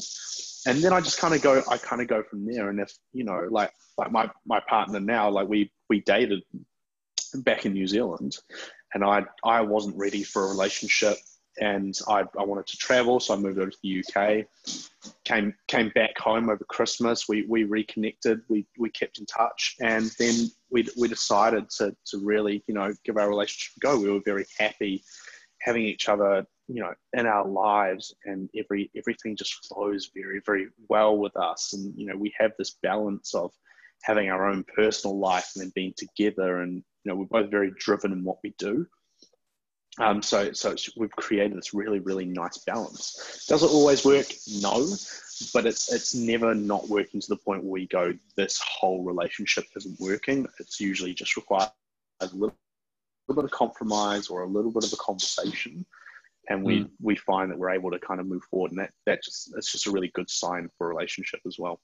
I think communication is so massive.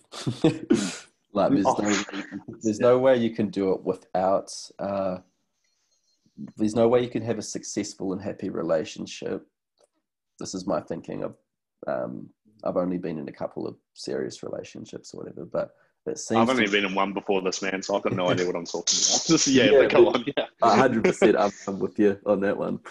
Um, but it seems to me that you need to allow yourself to be really vulnerable as well, which is mm. hard to do because it's for one person who you don't want to see your weaknesses in a way, but like at a certain point if uh, when you're going through and navigating life together they're only going to see some of your shittiest parts of your personality that we often try and hide exactly. from each other and you actually communicate that to each other if it's something that you're not liking or if you're feeling a certain way that needs to be expressed to make the chaos sort of settle down a bit. You actually have mm. to be vulnerable so that you can, of course, go back to that peaceful point of time. Mm-hmm.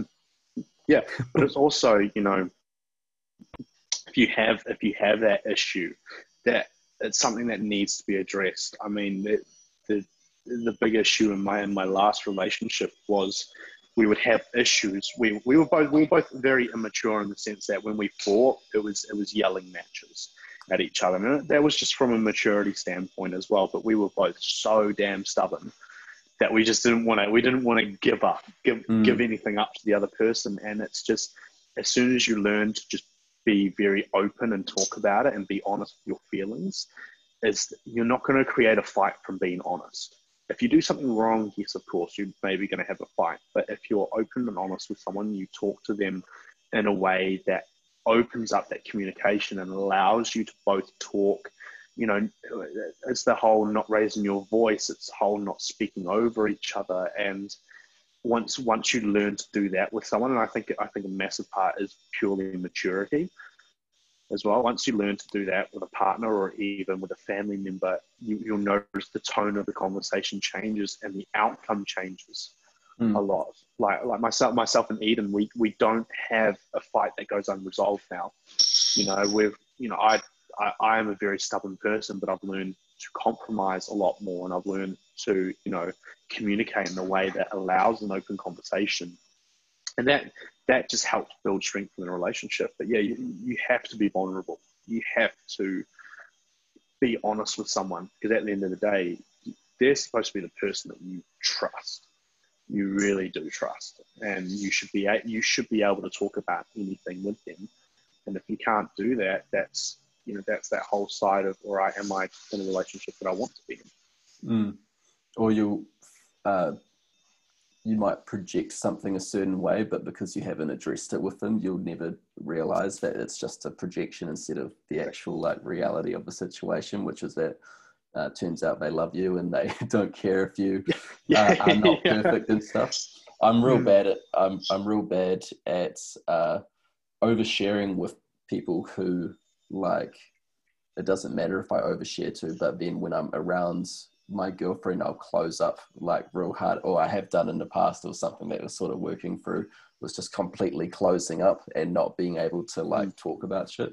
And so a lot of this relationship uh, with her was learning how to open up and let myself free, and it's so like it's quite freeing in a way. But it's, mm. yeah, it's, it's scary.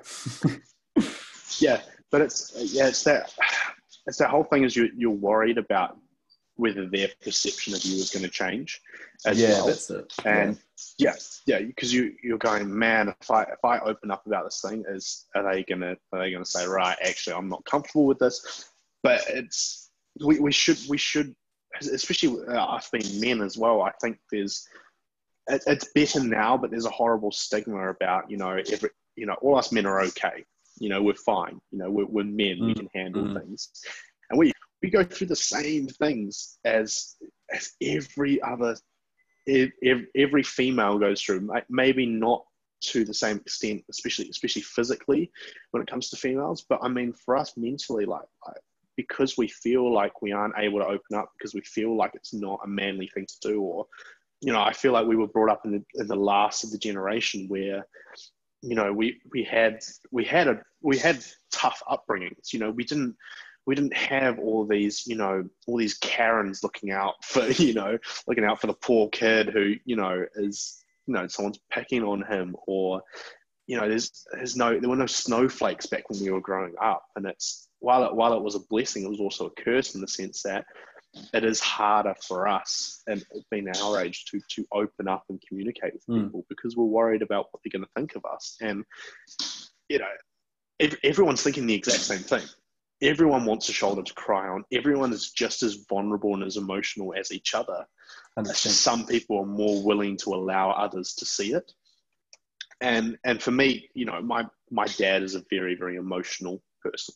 He's very very in touch with his feelings. And for me, it allowed me to be a little more vulnerable with a lot of people. So I, I, I cry a lot, you know, whether, whether it's a good movie on TV or whether it's, you know, something that's, you know, worrying me or it's me missing home and stuff and having, having that vulnerability is, is nice because cr- crying and letting out those sorts of emotions, it's, it's one of the most re- relieving feelings you know, when you when you're laughing, when you're angry and stuff like that, it feels like there's this build up. But when you cry, it just feels like everything just goes. Yeah. You know, you feel and, really and clear afterwards. Exactly, and it's and it's almost comforting as well because there there I don't feel like there's an, another emotion that's as raw as crying, you know, because it is such a pure emotion and it is so it's so easy to read as well, and it's yeah, it's I I think it's just such an important thing for all of us to have in our lives, and I think be very careful with obviously who you show it to because you want to be in a position where you trust that person, you know, and you get the reaction that you want from it as well. But then also you shouldn't hold yourself back from, you know, from allowing yourself to be vulnerable with people just because you're scared of the result that it may get. Yeah, I couldn't even. I remember for the longest time I couldn't even cry. Like, and it was it was gutting. like, like, like looking back on it in hindsight, it was gutting that I I wasn't able to do it because it would have solved a lot of problems for me if if I managed to. Um, I'm not sure why I wasn't able to. It, it was very rare kind of thing, um, and yeah, it's it's kind of gutting that I wasn't able to have that expression because it's so that's so real. Like we're meant to do it, otherwise we wouldn't be able to do it. Yeah, um, exactly. We're made to cry. You know? yeah, it's um, hundred percent normal, and a lot of guys don't feel like they can have that. Like it's pretty rare if like a guy friend cries to them their bro or something, you know. Like with mm. with with um, women, it's more common that they'll actually sit together and cry together and stuff like that. Um, and yeah. guys don't have that. I don't think we really want to have that, but we should at least want the freedom to be able to cry if we want to in front of yeah. our mates or in front of it, uh, whoever we trust. Hmm. And I think I think if you do allow yourself to do that, I think I think a lot of men will be surprised about how many how many guys just go, "Hey, it's okay, mate. I'll sit, I'll sit here with you." You know, uh, I think I think we're so worried about upholding a, a, a certain image in terms of you know oh yeah we've got to show off that we can be strong and we've got to show off that you know we can handle whatever comes in our way. And we don't actually realize that being you know crying is a part of being strong. You know it, it yes it shows vulnerability but it doesn't make you any weaker as a person. Mm. it, it is it is such a such a strong powerful beautiful emotion it takes a lot of strength to be able to cry in front of someone. You know it's it's not a weakness. It's it's a strength to be able to do that. And yeah i just i just don't feel like guys men men create that relationship with each other because we do, do a lot of things together that are um, you know very very physical or um, yeah it's you know like when you when you catch up with your mates you go out to the pub to drink mm. you know or, or like or like when we were teenagers you know we'd go around and game whereas like girls girls, you know, would go go over for sleepovers and they'd have big chats together. And you know, you don't you didn't have that within that high school because we, we all felt in high school we had something to prove. We always felt mm. that we had to be, you know, we were growing into a man, so we had to be a man. Um, but yeah, I think I think it's just part of that growing process as well. Um, we just didn't have those opportunities, and I think nowadays children, you know, and, and, and, you know, teenagers are having more of an opportunity to be a little bit more vulnerable like that. Um, which, which is good, which I think is great, but it's almost going too far in that direction to the point where we, you know, we can't say things just in case it might offend someone, or we, you know, we can't, you know, draw that line between a joke and what is actually offensive and what is actually hurting someone. Yeah, that one's hard because it's when it comes Mm. into legislation, which is it starts to impede on the free speech and and stuff, and Mm.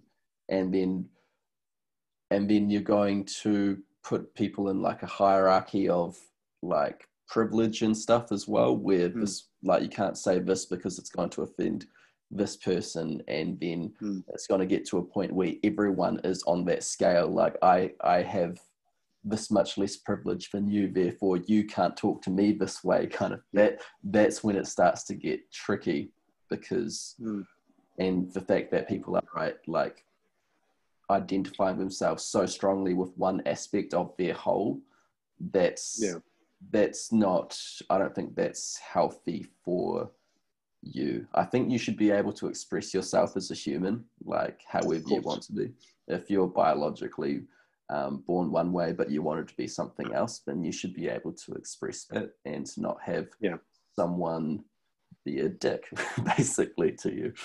Mm. But it, it's Yeah. when um, it's it should be talked about though, and people are going to criticize, and they have their right to, and that's where like it comes up with like Dave Chappelle, like I'm not here to be right on stage. I'm here to fuck around. Like at a certain point, like we're just talking about it. We're talking about life, and it's absurd anyway. Like let's have a Yeah. laugh, like for sure. but it's but it's understanding that it's understanding that line between right and wrong. Same same same thing as we all know what's bad and what's good.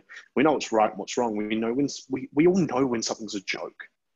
Mm. We we all know, but we, we also know when someone is not joking. And I just I just feel like people are so focused on trying to be offended these days, and because they because that we have social media these days, and everyone everyone has a platform you know you, you could ha- you could have you could have someone you know in america who's got only 100 friends she makes one post and she'll have you know 20 30 million people viewing it you know and i just, I just think as, as as people are so focused on getting that notoriety and getting that attention as well um, that they, that they are choosing to be offended by things that aren't aren't actually offensive it's like it's like Lit- little britain you know like everyone knows it's a joke everyone and everyone thinks it's funny. Okay, Mm. there have been no issues. Well, It was aired in the 1990s, wasn't it? It was well years ago, years ago, aired years ago, and nobody's had an issue about it until now because people now have a platform to complain about it and now can get notoriety for it. Everyone, everyone still knows it's joke. You know, Mm. they, they're not setting out to offend anyone. They're not setting out to be racist or condescending or you know, sexist. They're not doing any of that. It is just pure comedy that has always been funny. And now people are choosing to be offended by it. And it's, it's just it's. Have you seen that uh, that new Jim Jefferies special on Netflix? Which which one? Uh, I can't remember what it's called, but you know who he is, a Australian comedian. Yeah, he's yeah. hilarious, hilarious. He yeah. he um he speaks about in his new special about how shit that he said in his old special ten years ago, they're now trying to cancel him for that. And it's like I'm just I'm just making like my job is to make jokes and get as close to the line as possible maybe even slightly further. But if I do step out slightly out of further, you guys will push me back. So it's okay. I'm just trying to get right to the line. But now you guys have pushed the line further and further back. And now you're giving me shit because that was the line 10 years ago, but now you've moved it back and you're telling me off for it. And it's such yeah. a good. And we, we know if it's not funny because people wouldn't laugh. If he mm. says something and everyone's just quiet, you go, all right, he's gone too far. Yeah. You know, and there's there's gonna be there's gonna be some people, let's be honest, we all have a little bit of dark humor. And mm. us, you know, we all we all hear that joke where we go, "Oh, okay, it's pretty funny," you know. It's but, but because we know there's that line, and we know we know it's a joke. You know, you you know, some, someone makes a partially racist joke, but it's actually in good taste. We know it's funny. If someone goes out and and you know calls calls another race a name they really shouldn't. We go right that's not funny and we we, we know the separation between the two. But yeah it's, it's, it's people yeah like like jim, jim jeffrey said so they're pushing back the line. And it's going to get to the point where the only content you can create is very light-hearted. It, it only it appeals yes to everyone but not to anyone at the same time. Yeah yeah. You know and and he he wouldn't have the platform that he has if he wasn't funny so hmm. you're telling, you know, so you're telling me now it's not funny, but this guy is one of the top comedians. Comedian being the being the, being the word. Yeah. Me he's, he's he's one of the top comedians in the world. So there has, you know, and if you had a conversation with the person, I can guarantee you he doesn't hold the values that he may project within the specials. Yeah. No, I I love to laugh, and I think um, stand up comedy is like one of the purest expression of like art that we can do it's like literally a, a, guy talking about as, as a human being standing on a stage, literally just them with a microphone talking to other human beings about what whatever the fuck this is. Like we should like nothing should yeah, exactly. really be off limits, but there should be that relationship with the crowd so that they know if they've if if there's no laughter, then probably dial it back. And also just mm. be careful not to rally up because I think there's a fair point where it gets to hate speech, and then that's where you get like into dangerous, like you know, mm. territory. Like that's sort of this Hitler basically was when it became hate speech, yeah. and and he had, he had his charisma as well, so he was drawing massive crowds. But when you start like actually using hate speech, that's when it gets dangerous, I guess. I think that should be yeah. the line. Yeah, yeah, yeah, de- yeah. It definitely is a pretty. Uh, it's pretty black and white, isn't it? In terms of you know what what you can do and what you can't. But it's it's so funny how you have a lot of a lot of people. I don't know whether you agree with my views on this, but you have a lot of people, you know, picking these little things from 10, 20 years ago, and and then you have people who support this current president, who you know who has obviously been racist, who has obviously been a xenophobe, who is obviously, you know, sexist as well, sort of thing. But it's just, it's funny how people pick and choose in terms of what they want to be offended by and in terms of, you know, what they actually want to support. And it's just, it's a messed up world we live in, man. It is, it is super, super messed up. like, I'm, strange. I, yeah, I think we should be very, very thankful that we had the upbringing that we did in, in New Zealand because mm. I feel like we've been very, very sheltered from all of that. I mean, I I keep up with American politics a little bit, just because I find I find the whole thing very, very surreal and very interesting. You know, you, you have you have someone who's obviously done a lot wrong and is still continuing to do a lot wrong. You have someone who's standing there lying to a lot of people, and and you see he's he's still got he's still got majority vote in the country and and and you're starting to think i'm just thinking man this is this is strange for me. Like this is this is just weird to watch. a, I, I, get, I get very and he's a reality tv star as well. Yeah yeah yeah and, he, and, he's he's a business mogul because he he technically inherited it. Like don't get me wrong the guy's an amazing businessman. Doesn't mean he's fit to run a country. Mm. You know, he's he's a, he's an asshole. I think. I, I, love that idea that like the world actually ended in 2012 and this is just some fucking warped like darkest timeline you know, kind of. Thing. Yeah, yeah. Or, or, it's or it's a simulation. You know, like yeah. that's like it's it's so funny. It's been it's been like because because do, do you wonder do you wonder whether it's you know a, a sim- we're going to go into a really deep chat now but well like, I, I, think for all intents and purposes it is a simulation. Yeah I, and how, yeah. how what, what makes you believe that? Um so i think it's all because we exist. We aren't just an a, a automaton human being like running mm. around with no consciousness. Consciousness exists in and of itself.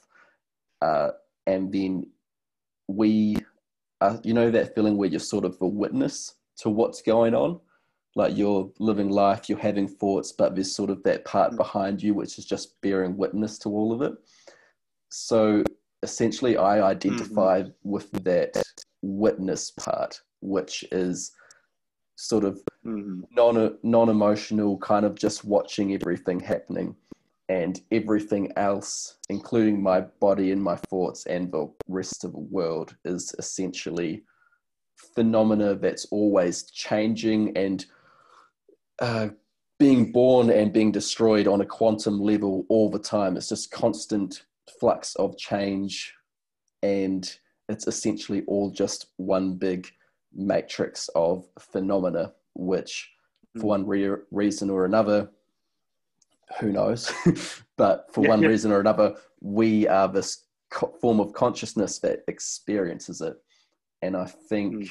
what a lot of those Buddhist people point to with nirvana is kind of sitting in that space of empty awareness and just being mm. that which is so i think for all intents and purposes we are in a simulation but the language of simulation is a hard one because that makes us think about mm. computers because that's what we're used to.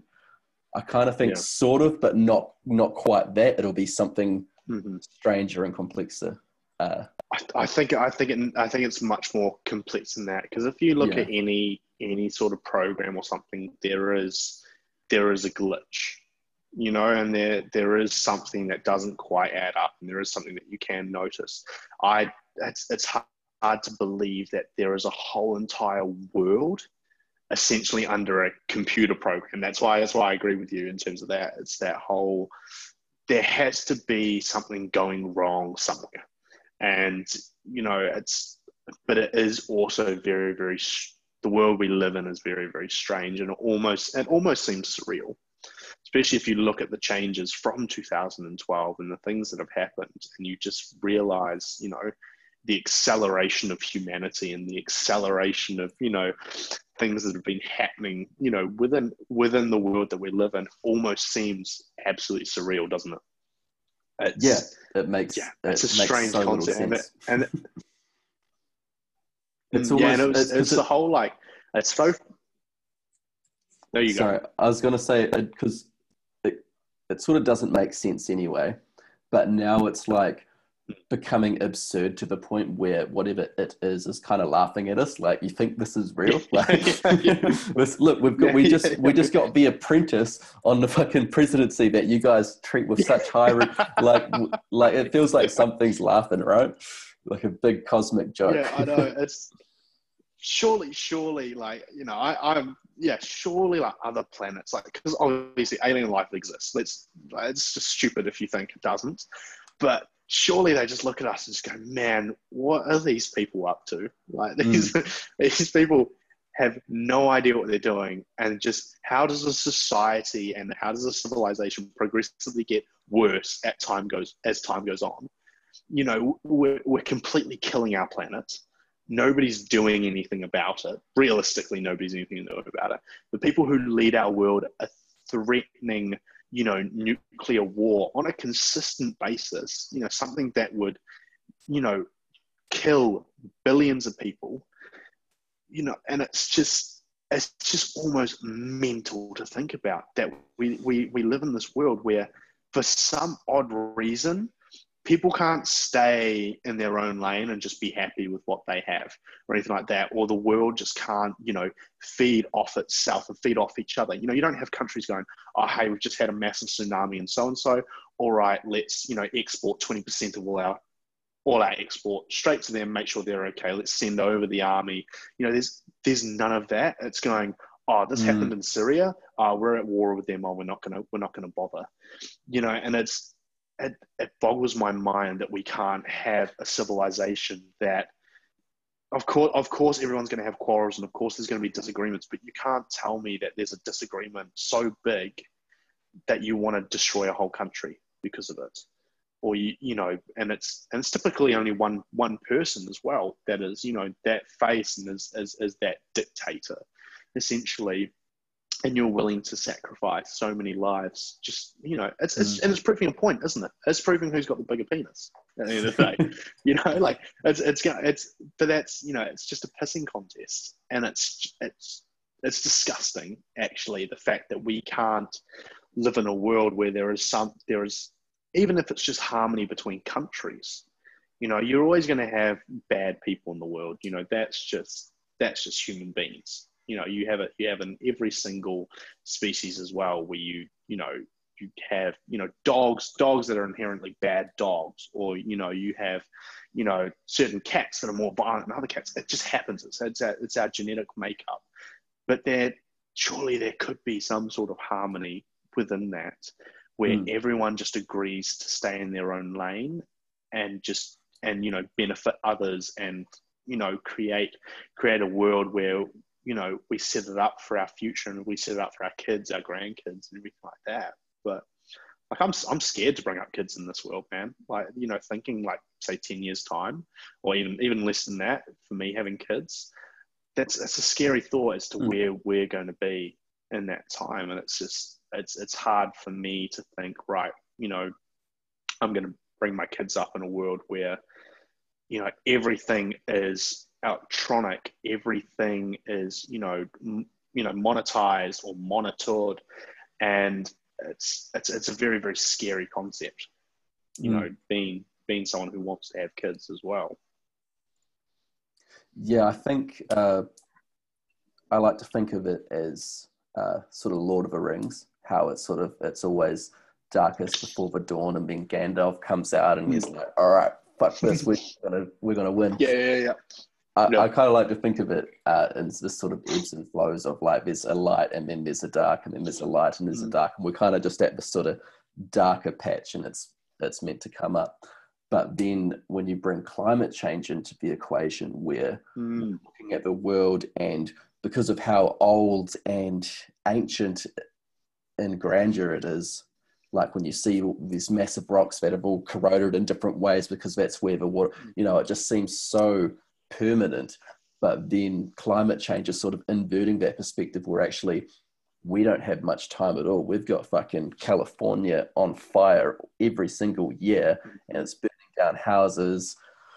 Uh, people are dying, it's costing money, and uh, and then more tsunamis and shit. So everything's getting crazier. And so there's on on the one hand, people like to think that oh, it's all gonna come up, but like it's just going to come return to normal kind of thing. Um, but we're kind of really fucking running out of time to. At, at what point as well are we going in the up? Like, are we in the darkest place at the moment, or is there something below that is even mm. darker? You know, it's and it, it, it's really really scary to think that it could be something, you know, like a nuclear war or something where we, you know, where the ice caps completely melt. It's yeah. is is that is that what it's going to require for human civilization to turn itself around and go right what we're doing is mm. actually not right. Um, but it's also yeah when do we get to that point? And what what is going to be the turning point? Because it's going to it's going to have to be something big.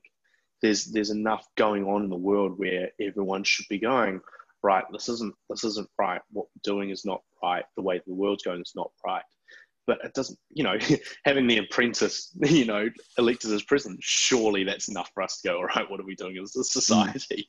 Well, but it's, it's COVID stuff should be a good, good time for that, right? It's, it's, if everything happens for a reason, Mm. right, if you subscribe to that belief that everything happens for a reason, then there would be a reason for COVID as well. Like it's sort of time for Mm. everyone to sit at home and realize what's important to them. Like you're you're on another country and you're you are able to come back, but it's like a it's it's hard. Like it's just a $4,000. It's, it's a com- it's a completely ridiculous decision that you have that you have to make, kind Mm. of thing.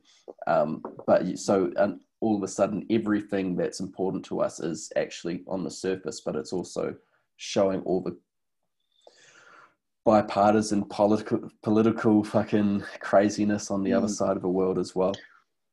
Yeah. Um, I think so. Those magician people, the magic occultist types. So Mm. I don't. I kind of see where they're coming from, in that they believe, like the the thoughts that we put out come back in threefold.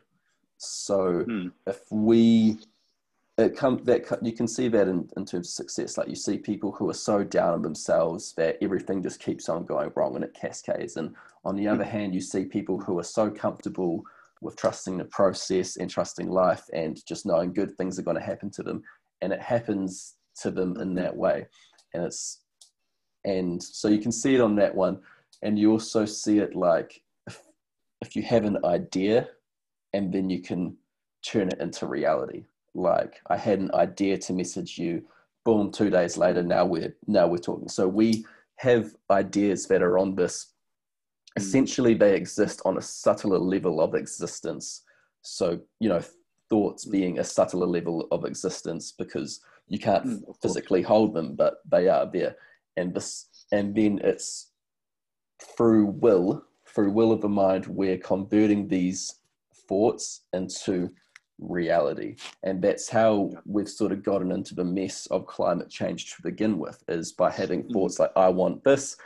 Boom it's in reality. Now we have cars all over the place. We have planes we have nuclear bombs. We've created all this. So the, Mm. the occultists they call all this stuff all this will turn into reality magic which is a hard idea to subscribe to because it sounds so fruity and it's like it kind of sounds Mm. devil worshipy it has those kind of connotations but when you when you strip strip back all the dogma and you just look at it from okay here's here's will here's reality and we are Mm. we it's crazy how much we have actually shaped the world pretty much in our image like Mm. god created us in his image we created the world in our image we created Mm. the internet all of that kind of thing so there's the i mean i'm exaggerating for effect but essentially Yeah, this yeah, is yeah, this is what we've done. So i feel like it's not if we can harness this uh, if we can recognize that this is what we're doing that we're using will and creating the world and really finding out what that means and learning to harness that ability to turn it towards good rather than darkness i think Mhm. giving people that awareness uh, of the power that they have in this world would actually make a massive difference if we all sort of line up and be like, all right, let's work this shit out together. Let's come Yeah. on, guys. Like, it's all love. Let's fucking fix Mm. this shit. That's what Yeah, we I- need essentially. Oh, definitely, and I and and yeah, that's why I say unfortunately, I think it's going to be something that is very detrimental to society. That's going to have to force that because I, like I said, everyone's got an opinion these days, and I think everyone likes to have that extreme opinion. They like to project it, and everyone is so closed-minded these days. You know, it's the world has become more open-minded, but more closed-minded at the same time. You know, we have you know become more open-minded in terms of saying you know you know accept, accepting different sexualities sorry uh, sorry uh, different genders you know why i'll say i don't agree with it i'm going to accept it you know because at the end of the day does it really affect me? No.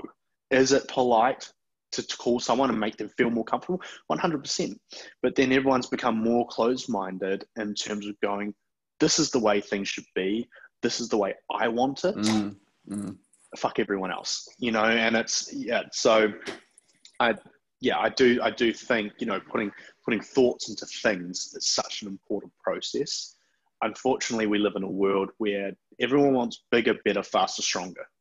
you know, everyone wants the next fastest car. Everyone wants the next best looking car. Everyone wants the next biggest skyscraper or, mm-hmm. you know, and, and I feel like there is always that progression to push for more. There's nothing wrong with it, you know, with a civilization to be doing that. But I think we just need to change the direction of what we deem as bigger, better, faster, stronger.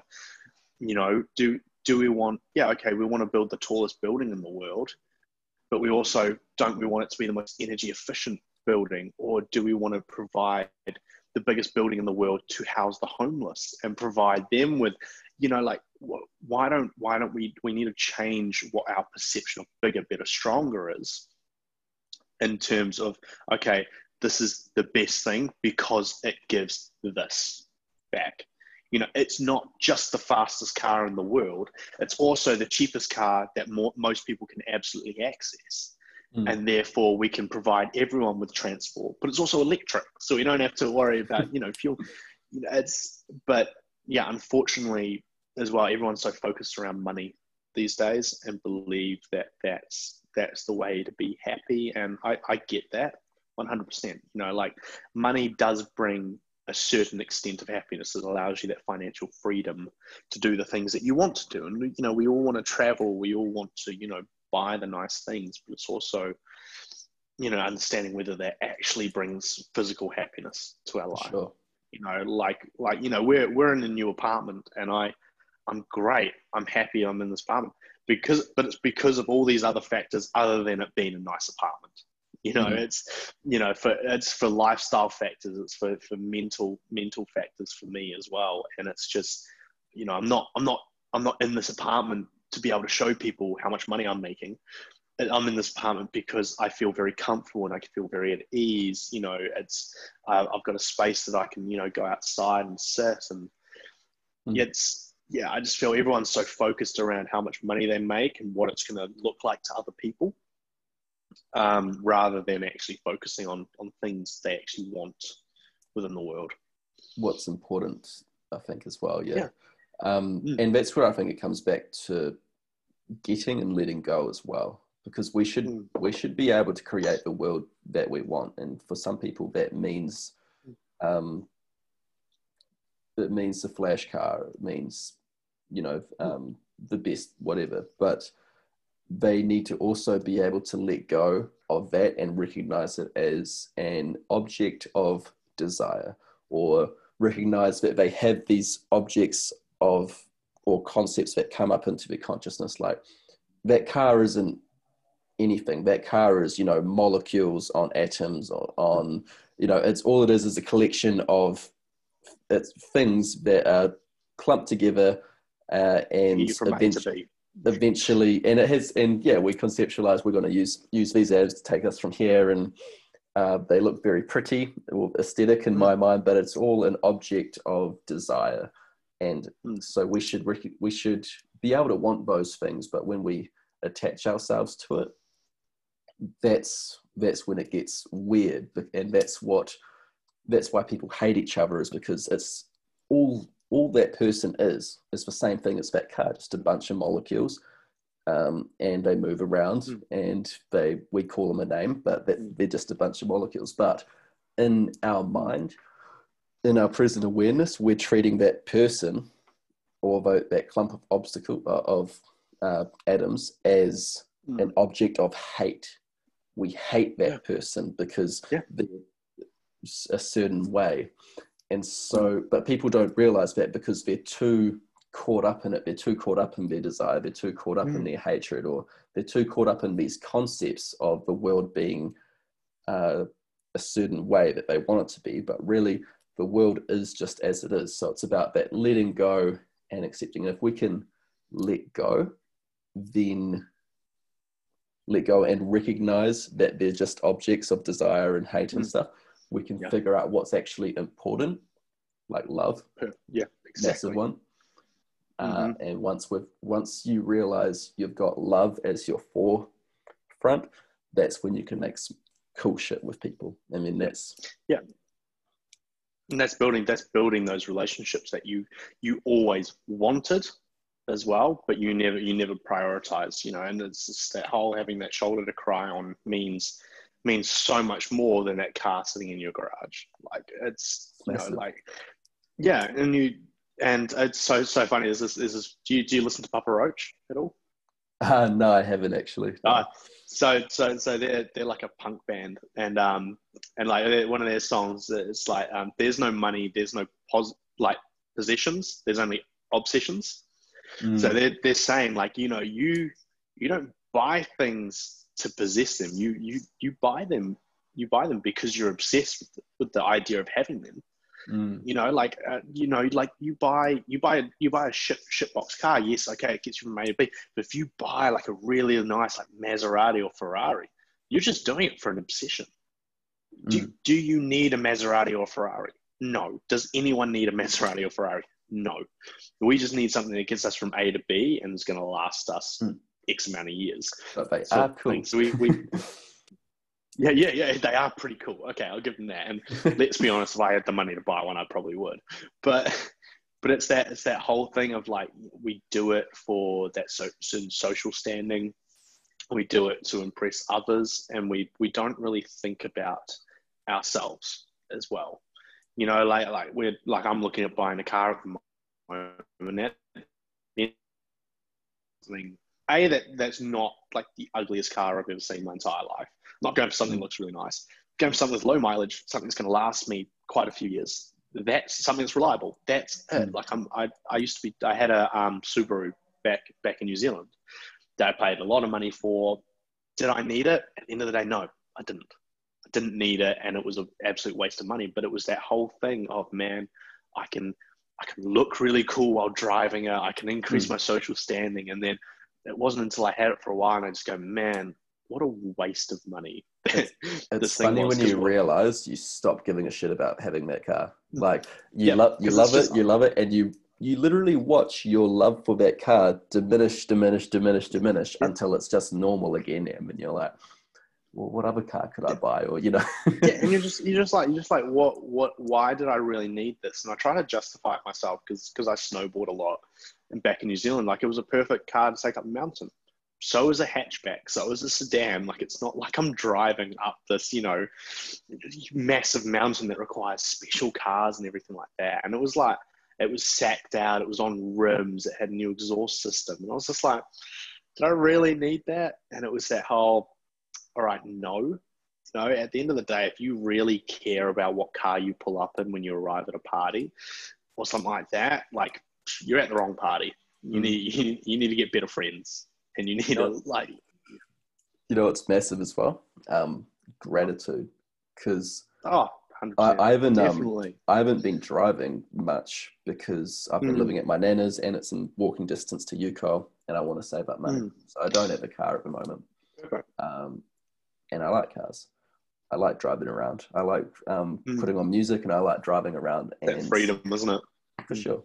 Um, and I'm house sitting my mate's uh, my mate's flat in three weeks, and he's given me free reign to his car while I'm doing it. So I'm honestly grateful that I get to drive a car for a week from three yep. weeks from now, just yep. because of the relativity of it. Like, and mm. so, so it's funny when you have less, you appreciate more as well and that's what you see in like third world countries yeah, and stuff. Def- is, uh, definitely, yeah. and it's just a book that I was meaning to read, mm. The Resilience Project, where um, uh, my girlfriend's talking about it, but it's about um, how this guy goes into third world countries and he finds actually they're much kinder, that they have much less, but they're much more willing to help mm. each other and stuff like that. Mm-hmm. Yeah, and that's that's kind of what we need in our in our you know first world countries as well. It's just but everyone is so determined on getting to the top. Like like what is the top? does does anyone really really give a shit if you're at the Concept. top or not? Ex- ex- exactly, but it's that, it's that obsession. It's it's not you know it's not all right. I have a you know I have people in my life that I love to bits, and I have I'm in a place that I'm happy to be in, and I'm in a job that I actually like. It's about right. How do I make the most amount of money? How do I buy this really nice car? How do I pay for all these things that I can never really afford? Mm you know it's just everyone's so focused on having what's new and what's what's you know what's the best and that's just it's a very very very sad way and i think I think the bigger issue is social media. Social media is probably the the biggest issue in that sense. While it's a great platform for all of us to communicate, I feel like it doesn't provide a lot of substance to our lives. And you know, I feel like that's where that issue has come from when when people are projecting these certain lives that they're super happy all of the time. We're going, wait, why am I not in this house? Why am I not? Why do I not have this car? Why do I not have this girlfriend? Why am I not happy? And you just and it's and most people just don't realize that those people are just just as freaking miserable as everyone else is you know to you know miserable to an extent and everyone should be relatively happy within their own lifestyle. But it's just it's just when they see this life where they think that everything's perfect and they people people have this messed up idea that that's reality that that's how people live every single day of their lives. It's, it's not. Like you know mm. like my posts on social media have no reflection on my personal life. Absolutely zero. It doesn't it doesn't matter. I could I could be sad as hell and post like post a photo from four weeks ago where I looked really good. You know, I could be sitting on the couch full of ice cream and posting some sort of motivational post about how you should go out and get it. Like for all you know, this person could be hmm. absolutely miserable, but all they're doing is projecting what what they know you want to see. Mm and therefore we we apply value to things that don't really have value. Like you said a bunch of molecules together. We apply value to it because people tell us that it's worth something and that you will be happier with it in your life or it's going to provide some more substance than taking you from your house to your work or your house to your place of study. Like they they, they convince you of that which it's, it's sad because we, we spend our time worried about the things that don't really matter. And mm. and we tend to we tend to burn burn the things that we truly do love and we truly do care about to get to that point just to realize it doesn't bring you anything. I think you know, your, your money is... doesn't go to your grave grave with you. It doesn't. No. We can you can leave some of it to your family that's about it. Mm. Mm. which is nice I, I know what you like, mean. You know. yeah. yeah. there's no there's no point uh, chase chasing. Uh, there's no point chasing Jeff Bezos levels of wealth because you, unless you're planning on doing something fucking pretty worthwhile for it. Um, I think people are coming to terms. Like if you're an entrepreneur, social media, great, though. good on you. You know, like mm, def- definitely, definitely, it was it was a lot worse. I think like would have been probably two, three years ago. It was really, yeah. really bad. Um, it was, but yeah, hard out hustle culture two, three years ago, I think. And mm, then, and yeah. then people are just like, this is, it's like fucking, um, it's like putting yourself on a extraneous diet or something. Like you can't hmm. always mm. be hustling. Like you need downtime mm. as well. You need to exactly need to fucking wear sweatpants and watch cartoons now and then. yeah, part of it. Exactly, and you and you and you need to be honest with people when you're doing that because at the end of the day, like we we all do it you know, I have I have days like if I'm just like really really tired, I'll just sleep in, and like I just mm. I don't feel guilty about it. Am I going to go post it on my social media? No, because I look like crap. You know, like I mm. ate a big meal the night before, so I don't look great this morning. But there's there's also nothing wrong with that because that's you're doing what you're doing what you want to do. If you're constantly posting things for other people's, you know, gratification or you know other people's attention you're you're lacking some sort of substance within your within your real life. You know i i'm not posting on social media barely at, at all you know like because you know when i was in the uk i was posting very very consistently. It's because i didn't have anything you know like i was i was working seven days a week. I was and it was great. My business is building but like i didn't have any time for anyone else. I was in a bodybuilding prep so i wasn't going out with people I was just I was in my own little I was in my own lane. I had my blinders on. I was going for it. It's all well and good, but then I also because I was lacking those sorts of relationships within my life, I was projecting things to people that weren't actually reality. Now that I'm actually happy within my life and I'm actually you know building momentum, I'm doing the things that I love. I'm not posting on social media as much because I'm going. Hmm. Why don't need a Why do I need a post if I've got nothing to post about? You know like i'm happy with where i'm at you know who else needs to know that? Nobody. I think that's a cool thing. to post about though like where uh, you just bring real life into social media. I think that's mm. that's some of my favorite content is when oh, yeah, people ad, people admit that or not even admit because it's just like they some of them are just good at posting and being honest on social media and stuff mm. which i think is awesome. I try and i try to be honest uh, on my profile without being too like i don't i don't try and show off i like to just mm. have it be an honest this is a picture of me and my friends and i'll say I enjoyed this night with my friends. I'm not gonna like try and flash it up like to be more than it was. Like, um, mm. I think social media now is kind of, I mean, it's all I don't know. Maybe I'm just not paying as much attention to the crap stuff on it, but I'm paying more attention to the stuff which is like, yes, we're all human. We've all got struggles. Mm. Like, let's let's overcome them. Let's let's you know become stronger ourselves, but go gentle on ourselves when we need to be gentle with ourselves. It's massive. Yeah, yeah. I I personally did a big big clean out of my Instagram while I was over in the UK, and I just it was it was just clearing out people that didn't provide me any substance within my life you know, it was it, it was you know taking away the people that you know, especially especially on the fitness side of things. What people don't realize is that a lot of the fitness models, even even the females, take take you know performance. Mm. Pick, you know, what photos they use and everything like that. So it creates this creates this expectation that nobody can meet because nobody looks like that all year round and nobody actually you know not everyone takes anabolic steroids. And it's it's a horrible it's a horrible thing to see. So what i did is that i unfollowed every single person who was like that who was only out to look good who didn't provide me any substance and then now, if I go through my social media, it's either it's either top bodybuilders who you know I'm just interested in from a physique standpoint, and you know they you know they provide good content stuff, or it's educational posts and close friends. You know, I, I, I follow a lot of educational Instagram pages, a lot of scientists and everything like that, and then and then I've got then I've got my friends, people that I know, people that I don't know so well, but I've always followed them and that's it. But as soon as as soon as there's someone that pops up that I haven't followed, like that I haven't unfollowed, and I just realized they're just posting posting crap for attention, or you know, or they're just doing things to try and you know get confirmation from other people. I'm I'm just going to unfollow them. I don't I don't want that person in my life because they're not they're not doing things because they want to do them. They're doing them because social media dictates it. Are you familiar well. with um, Greg O'Gallagher, fitness dude?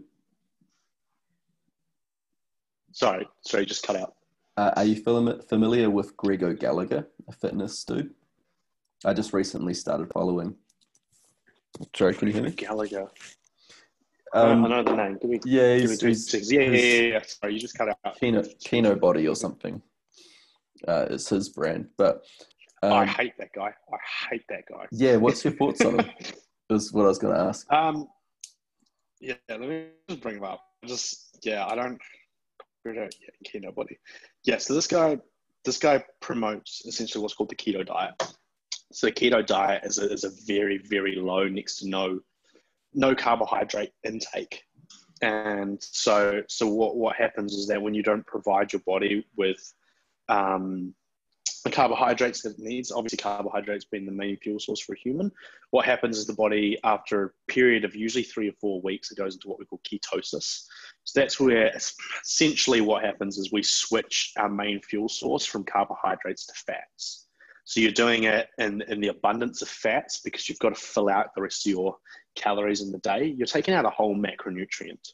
So, you know, you've got three macronutrients, your proteins, your carbs, and your fats you're taking out a whole one of those. Okay. And the, the reason why, and yeah, so, so the body switches to fat as the main fuel source, um, which, yeah, which is advertised as, as supposed to promote growth hormone. It's, there's a lot of things that it promotes.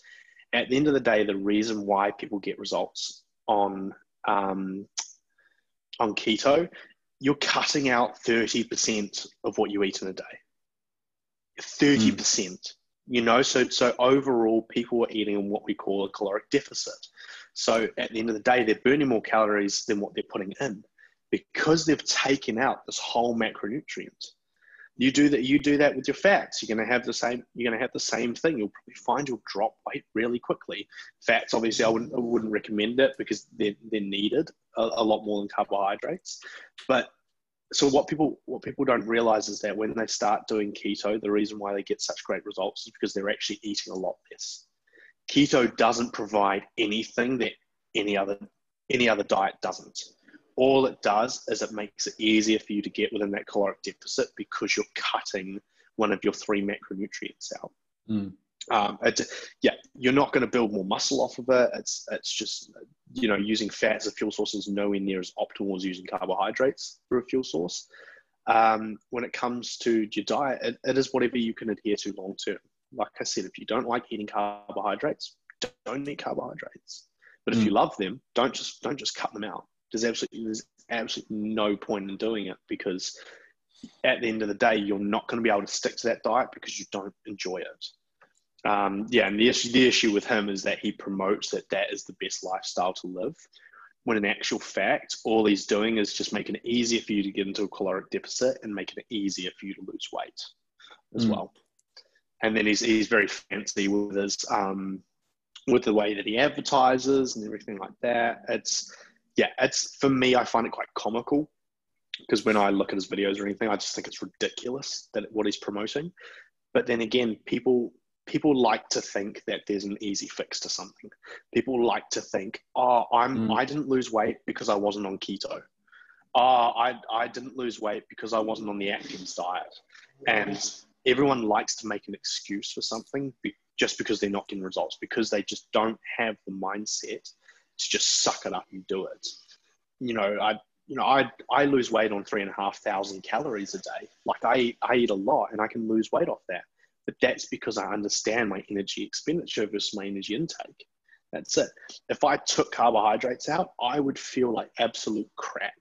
And I would I would hate it and it wouldn't it just wouldn't work for me. Would I lose a shit ton of weight? Yeah, of course. Mm. You know, because I eat a lot of carbohydrates. But it's it's yeah, it's just finding something that works for you and something that you can actually stick to as well. But keep yeah, keto for me, like he's yeah, he's a very very he, he's the he's the reason as to why there's so much wrong with the fitness industry. He's he's one of those reasons. Wow. Unfortunately, yeah. Sorry, I know, I know, I know. You probably agree with what he says, but that's just well, no, from I, a marketing I, I, standpoint. And I, I asked because like I wasn't like because he's a very he's a very pretty dude. So it's like hard to know like you know he's a charismatic guy. He knows he knows how to how to talk it up. And um, I've I pirated his uh, his guide or whatever, and I'm going through it, and it's it's help it's helping me like uh, learn about exercises and stuff like that, which is what I need at the moment because I'm st- still starting out basically for the third time. um, but mm. I don't know anything. Yeah, yeah. I don't know anything about the Instagram uh, fitness culture. What I thought was cool about him was that he wants there to be like a sort of a. My understanding is that he wants a kind of a verification tick for people who are in the fitness industry but aren't on steroids and performance enhancers and stuff. Like having that as like a priority if you're a fitness influencer, like hmm. attaining mm. that kind well, of status? Yeah, well, the thing is, the thing is, man, is that what people don't realize about um, anabolic steroids is that they're just like keto diet. They're not a magic pill. They don't they don't change everything. The guys you see that are just humongous and shredded, do you tell 90% of people to get on steroids and they will never ever look like those oh, for sure. Those yeah those no no but even even you know you see the, even the guys that i follow as well like their their physiques are just unobtainable because people do not have the mindset that they have. People hear steroids and they immediately um, take away everything that that person's done. And it's it, it is sad because yeah so so you say that that guy greg wants wants a verification tick the thing is man is that the guys that i follow all, all of them are on anabolics all of them are the top right. but it's still but also they they they work the hardest. They're mm. the smartest people in the room every single time. Um, you know, I'll, I'll, give you a few guys to follow at the end of this. Um, in terms of you know like in terms of providing content. You'll see these guys are monsters you know and but the thing is is that they've, they've tried and they've perfected their craft and every single one of them has the exact same answer as to how to lose weight how to gain muscle what to do in the gym. All of them while they all have different training techniques and they may, may all have slightly different styles of dieting as well at the end of the day they're all saying it's your calories in versus your calories out if you're eating too much, you're going to get fat. If you're not eating enough, you're going to lose weight. And then it's the training side of things going, making sure you're always progressing in your training, making sure, you know, you've got the balance of A, B, and C in there. And it's just, you when you hear these guys and you'll hear the the kind of similar tones that they use and very very similar information that they provide you understand that guys like Greg O'Gallagher are just they're, they're just yeah absolute I, I really don't like him um, you know, because yeah, putting someone on steroids doesn't doesn't do anything if they're not willing to put in the work. Mm. You know, I you know I I know guys who, who have been older guys who've been on steroids for years and they've completely screwed their body. I also know uh, you know guys who are in their late forties who have been on steroids and still are in perfect health and have this amazing physique. Steroids doesn't do anything for you if you're not willing to apply yourself, you're not willing to put in the work as well. It shouldn't it should never take away take anything away from someone um, because you you got to realize that people's natural genetic limitations are very everyone's genetic limitations are quite low. As in order for you to reach your genetic ceiling is what we call it. So the most amount of muscle mass you can hold while being as lean as possible you've got to have perfect training. I'm talking about perfect training. You've got to have perfect diet. I mean, with, uh, within 100 calories and having all your right macronutrients split correctly, you, your sleep's got to be perfect. Your stress has got to be managed. Your water intake's got to be perfect. Nobody ever hits that genetic ceiling. And what steroids allow people to do is allow people to push that envelope of that genetic ceiling. But there, there will be a lot of guys that you don't see that take steroids and do not look like the guys there because their diet is crap or anything like that. And it just goes to prove that it's just not some magical drug that people that people use just to get massive. Because let's be honest, everyone got absolutely jacked off it. Everyone would be doing it.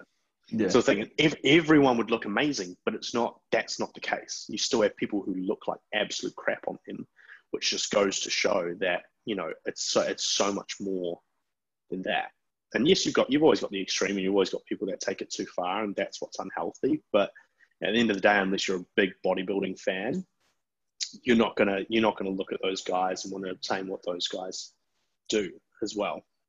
But yeah, it's the it's the it's, it's sad the information that's out there as well because he's he's become so. How many how many followers does he have? Uh, probably he, I don't know. He, make, makes a lot of money. That's what it's why I was uh, okay. So you got cautious about him. Yeah. So he makes 700,000. He's got 700,000 followers sort of thing. And I know, I know that his, his like, his website and stuff is, you know, you pay, say only like $7 a month for it, but it's just all, it's all just cookie cutter things. He knows you're going to get results because he knows if he takes, if he takes all your carbohydrates out of your diet, you're not gonna you're not gonna be able to make that up within fats and proteins. Like if you can if you can honestly tell me that you eat that you make up that difference, like if you try and eat just proteins and fats, you're gonna really really struggle. Like it's you have to eat a lot of a lot of like very oily foods, a lot of meat, a lot of it's just it's very very hard to to stick to as well. And then you know if there, yeah, if there's ever someone, in, yeah, in, in a story is um, if there's ever someone promoting that one way is the best way, and it's not talking about calories, they're they're just trying to scam you for money.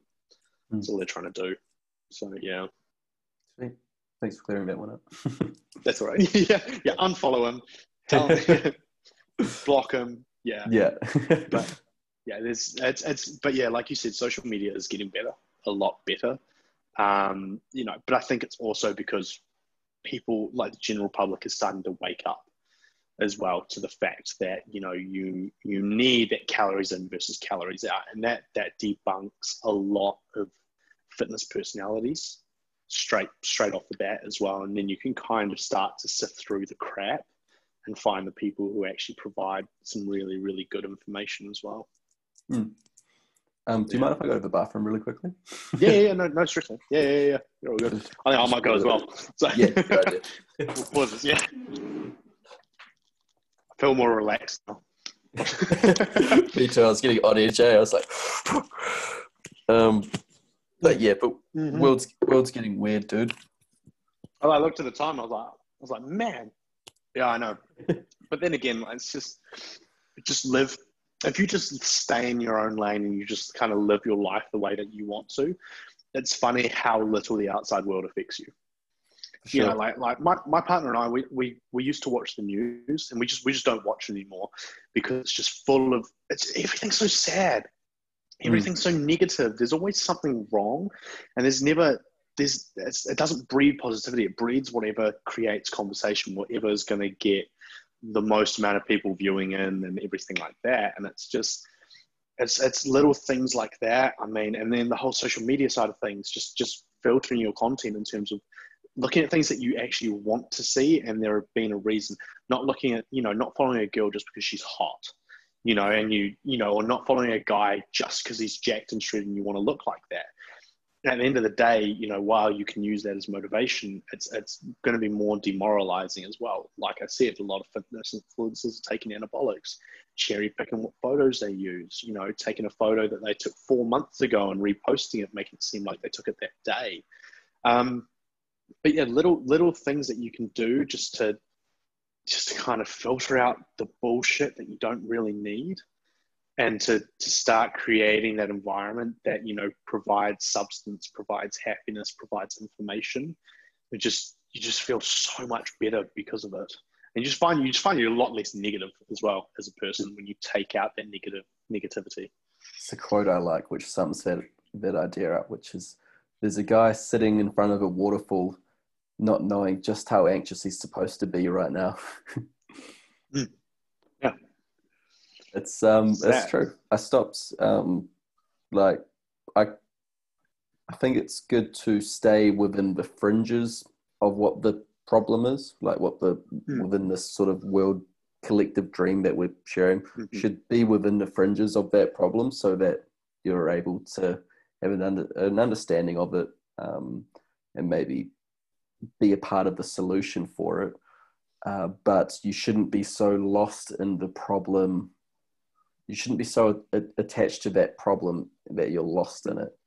Um, Mm. so for sure, I think um, you should sit outside right there in your backyard, and you should listen to music and have bare feet uh, just on the grass and just chill out. Oh yeah, yeah, yeah.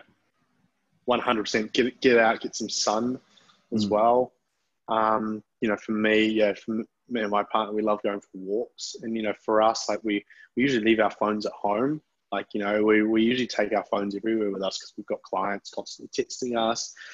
You know, when you when you're running a business, you've got to create that open communication. You've got to be there for them no matter what, whether they have a question or whether they're just querying about a session or something like that but it's just nice for us. Um, we we do no no business work after after usually 9:30, 10 p.m. Then we kind of allow ourselves about an hour to wind down, and it's just just having those little things in your life, man. It's just like it makes a world of difference, and it allows you to switch off and yeah, like you say, take away from just all the bullshit in the world, and hmm. just just be in your own little zone and your own little headspace and whether whether whether that's a positive headspace, a negative headspace, you know, it, it doesn't matter. It is your own headspace, Mm. and you can you can sort through a lot of things just sitting outside and closing your eyes and having some music on. hundred percent. It's um, this is a bit cooked, but I like to subscribe and when I'm relaxing. It probably doesn't sound relaxing, but when I'm relaxing, I like to uh, subscribe to the idea that we're in a multiverse, so that Mm-hmm. uh, every single thing that could possibly ever will happen and is happening is happening right now, except it's on Yep. the multiverse. And that just makes your little corner of the multiverse that much more special, where you're just kicking back and Exactly. relaxing. yeah, I, de- I definitely think there is a lot more to this world than we think. Wait, like there's just there's there's no way you have, you know, our there's no way that our solar system can, you know we, we know we know space and time works very very differently to how we originally perceived. You know, we we understand that time can be manipulated, and we understand that our universe can't just be the only universe. You know, there's it's it's impossible for the whole entire being of of life and the solar system, the universes, to be situated within, within one universe that we can explore and we can access. And and yeah, it's just yeah, you should everyone should feel special. Everyone should feel special that a they had a one in four trillion chance of of being a human. B you know they have a roof over their head, they have food in their mouths, and they have a you know they have a job that pays them. But also also C at any point in time you have the power to choose what you want to do with that. Mm. At any point, regardless of what limitations you place in front of yourself, we all have the power to change our lives. We all have the power to do what we want. And it's, it's just whether you're willing to take that step and, you know, and, and actually take that chance. If you take that chance and it doesn't work, cool, it didn't work. Okay. At least, at least you, at least you did it. You know, I, I never, I never want to get to the end of my life and think, what if with anything you know any anything that is an opportunity to me or anything that seems like something that I would want to pursue, I'm going to go for it and I'm going to try it out. If it works, then great, awesome. I've, I've been, you know, I'm just a little bit further along in the path of life. But then if it doesn't work, and also that whole everything happens for a reason. It didn't work, great, okay, no problem, that's fine. You know, when I when I moved over to the UK, um, you know, Eden and I were dating at the time, and I just thought, no, I need need to do this for me. It's an opportunity for me to go out and pursue what, what I want. I wanted to travel, and then I, I headed over to the UK. I thought it was great. Then winter hit, and the place was miserable. And I just and I just went, hey, I just I don't want to be in this environment long term. And I and and it was a big it was a big decision for me to make as well. But it was also solidified by the fact I went home and it cost me the round trip cost me three thousand dollars almost. Um, so the, the time the flights there and back, plus also you know what I what I spent back home over over three weeks, and so it was kind of like, right, do I want to be this far away from my family? It was twenty four hours flying each way, and it was just you you've got to you've just got to be realistic with yourself and just say, do do I want whatever's in my life at the moment? Is it making me happy? Is it providing substance? And if not, get get out of it. You, are gonna you're gonna hurt people's feelings. You're gonna burn relationships. It's going to happen, but you're you're much better off burning burning a relationship with someone than to be with them for the rest of your life and not completely love them. You know, it's and you know, and then for you know, like my ex went and found someone who made her a thousand times happier than I ever could. That that's great. She's found that person. That's awesome and for me, I'm so much happier for it as well. But even if I turn around and realize, man, I wanted to be with that girl for the rest of my life, she's happy with someone else. That's an easier pill to swallow, accepting that, than to turn around and say, man, I wish I'd broken up with her.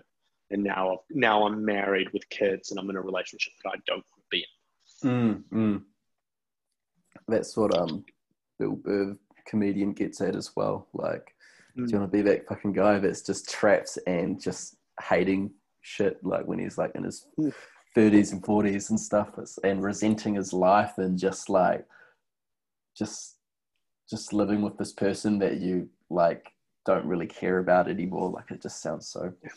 I think um love is something that should be practiced and uh, mm-hmm. eventually mastered. I think it's mm. something that you can really develop um, you can you can learn to love more. You can learn to be kinder and you can learn you can learn to love someone exactly as they are and uh, excuse my fruity language but you can uh, you can see the divinity that's expressed in them through the universe. Like the universe mm-hmm. has done all this craziness and it's combobulated to this one being who isn't perfect, but they're perfect in their imperfectness. And you can appreciate them as phenomena in your space of awareness and you can just appreciate that for what it is um, and you can just you can just love that and if and one day it'll they'll go away as well whether or not it's because they pass away or because you pass away or because you break up but you can still love that that phenomena existed in your awareness yeah. yeah i think it's so easy in the end of a relationship to see you know, you, usually when you go through a breakup, you see all of the positives, and you go, "Man, you, it's, it's very hard to see the negatives after you break up with someone, isn't it?" And it's, but it's also, yeah, understanding that at that point in time, this was happening. You know, you, you never, you never end a relationship because you're happy, you? Know, there's there's got to be there's got to be something missing, but it doesn't mean that you know you throw away the X amount of you know days months years that you spent with them you know it's still, it's still all part of the building process as to you, who you are as a human being and and you know within i think relationships are, are the best place for for growth and maturity as well because you know you understand within your family you know there's always a hierarchy isn't there you know so so you know you you at the end of the day you listen to your parents. At the end of the day you listen to your grandparents. You know your brothers and sisters if you're the oldest you're kind of you know one who has more of a say and then the youngest not so much. But when you're in a relationship it's it's an even playing field. You know you're both at the same level. Not one person is above another person regardless of how much money you earn regardless of you know who's older who's younger. It, it doesn't it doesn't matter. That's where like people people just seem to grow the most is because they they have to be in they have to be in this relationship someone where it is a fine balance between all of those things. And yeah you can't and and you got to you got to see you got to see relationships as as learning and as growth if they if they don't work and see them at a time and point in your life that hey i wanted to be with this person. Okay awesome. Let's think of all the things as to why i wanted to be with that person and also be accepting that that person wasn't meant to be. And you can walk away from the relationship feeling a lot more content about moving forward because you understand it was a time and period of my life and it's not obviously obviously couldn't have been all bad you know unless it was say like a month long relationship then you're all right it was bad from the start and obviously didn't work but when you're looking at something you know you're looking at a year plus you can't turn around and say that all of it was bad and all of it was a terrible experience because you you were with that person for that period of time mm. as well. So yeah, you've got to you've got to be happy with what you've been through and what you've had, in the sense that it really does really does shape you as a person that you are right here, right now. Mm.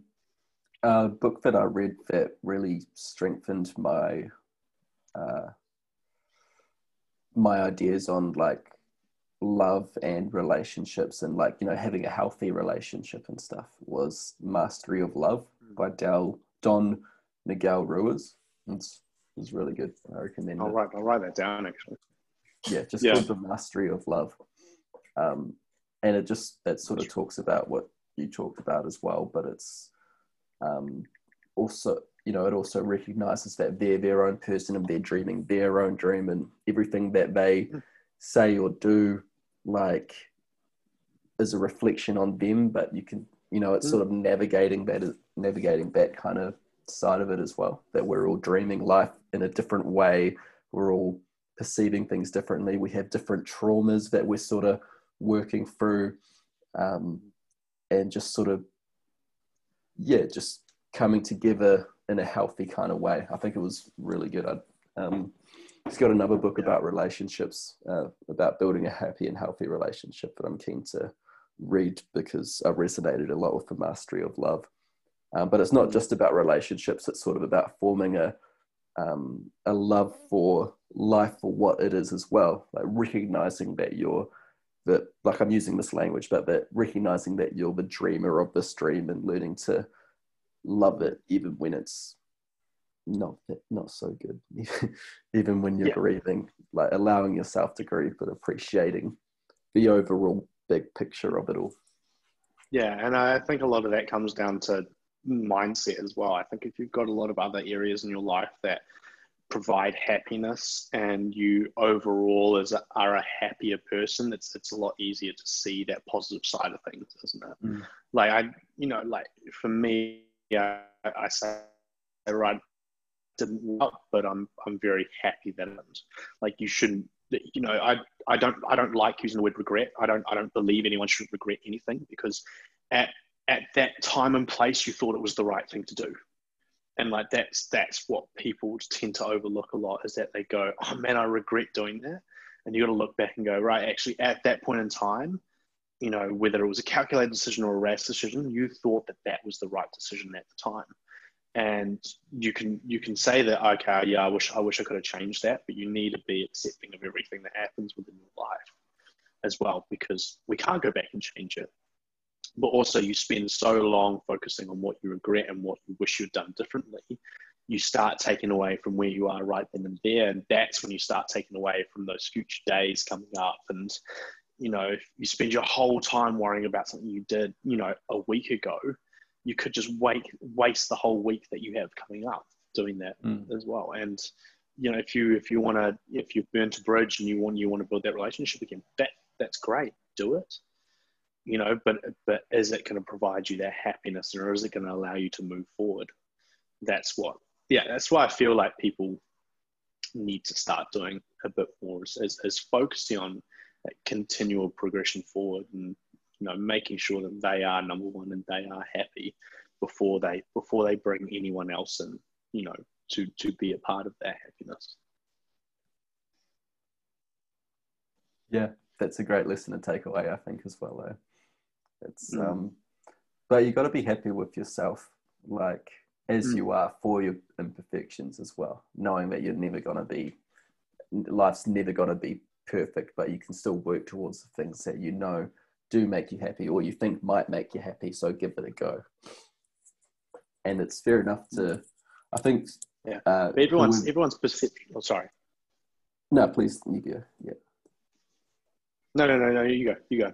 Sorry. I was just, I was just going to say if uh, anyone's made it to the two hour and 45 minute mark, I mean, maybe I'll edit it down, but um, if, if you, if you, yeah, just, you, just, just cut out all the all the simulation stuff. We don't the government coming in, man. We don't.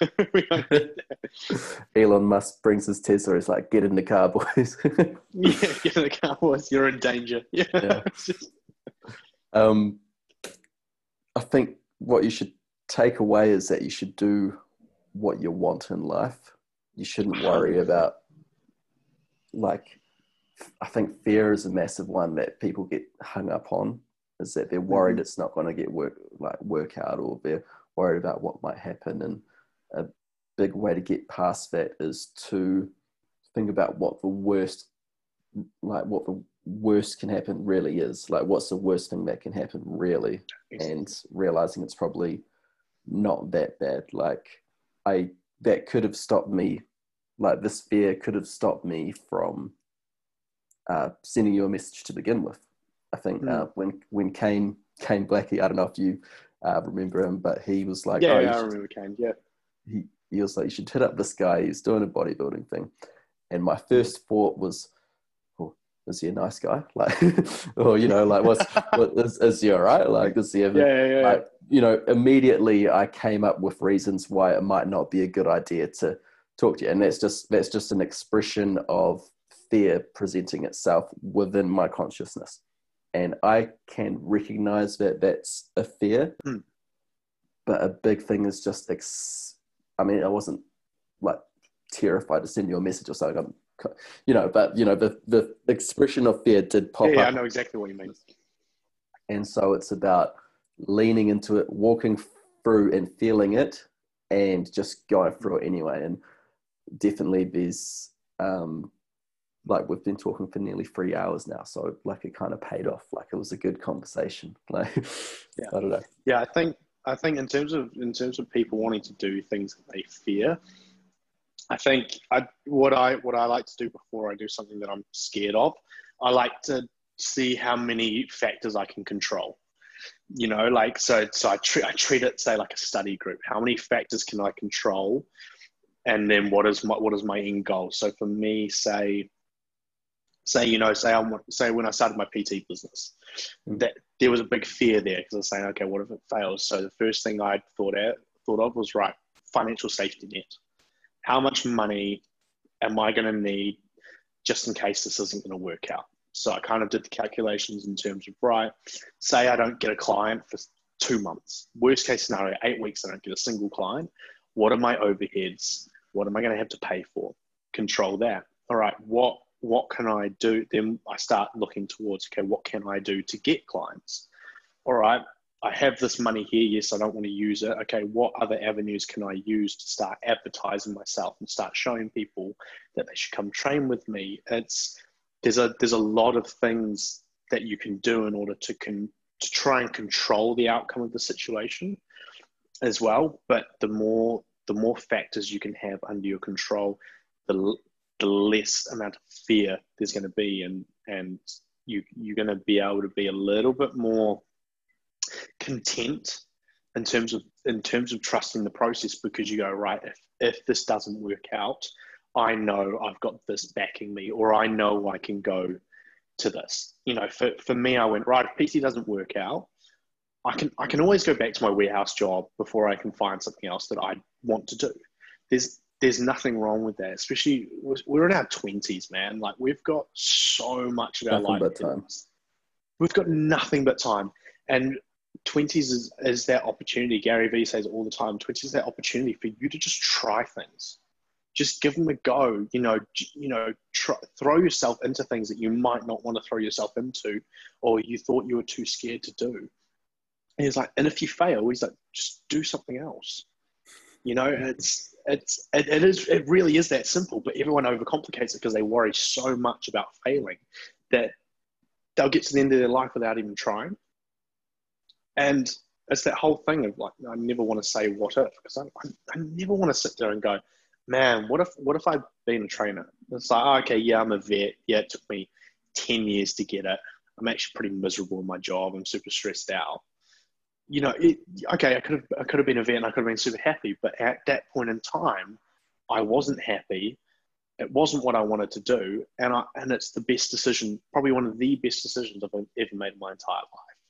Same thing with moving to the UK. I ensured that I had a financial safety net. I ensured I had a place to stay when I got there. I had a roof over my head. I had another job that I could do if if PT didn't work out. And it worked out great. My business was really successful, but I just didn't like the lifestyle. What did I do? I moved closer to home. You know, if it, if I went to the UK and it all went to shit, I lost all my money. Just move home. It's like it's it's you know there, there, there are really. Yeah. Ex- exactly, exactly. And so it's just like for anyone who really wants to do something, but they just don't have have that courage to do it, just do it. Throw yourself in that deep end, but also have contingency plans in place. But if you're going to throw yourself into that, just give it 100% and guarantee if, if you're good at what you do and you're really, really passionate about what you do, it's going to work and then you're going to have the best in your eyes you're going to have the best job in the world you know it's just but other, other than that like people more than welcome to stay in a job that they hate just because it's what their university degree gave them or you know you you can be stuck at a desk for 40 50 hours a week for the rest of your life but are you going to be truly happy no it's, it's not going to happen people are afraid that they can't Hmm. uh, can't change things as well. Like they've already made their path. Like um, they're thirty something years old. Like they've Hmm. you know they've lost all that potential of youth that they had. um, Hmm. I I'm perfectly willing, and I mean hopefully, but I'm just so able to trust the process. But I'm perfectly willing to keep having a stab at different things until I find something that's that's dope. And even if I don't find it for a while, I'm still getting closer to things, finding things, different aspects of my life that just make me happy. And overall, I'm I'm a pretty happy person, which I couldn't have Mm. said like two two and a bit years ago. You know, like Yeah, and, and two years isn't a long time, man. Like that's that's a that's a quick turnaround if you think about it. You know, and it's just it's trialing those different things and then you'll find that one thing that you just click with. You could try one thing before you do it. It could be the first thing that you try. It could be the tenth thing that you try.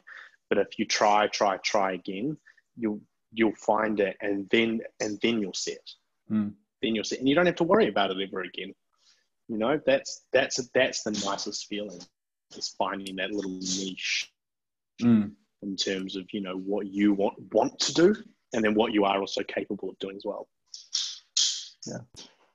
Um, I think it's a good place to wrap up.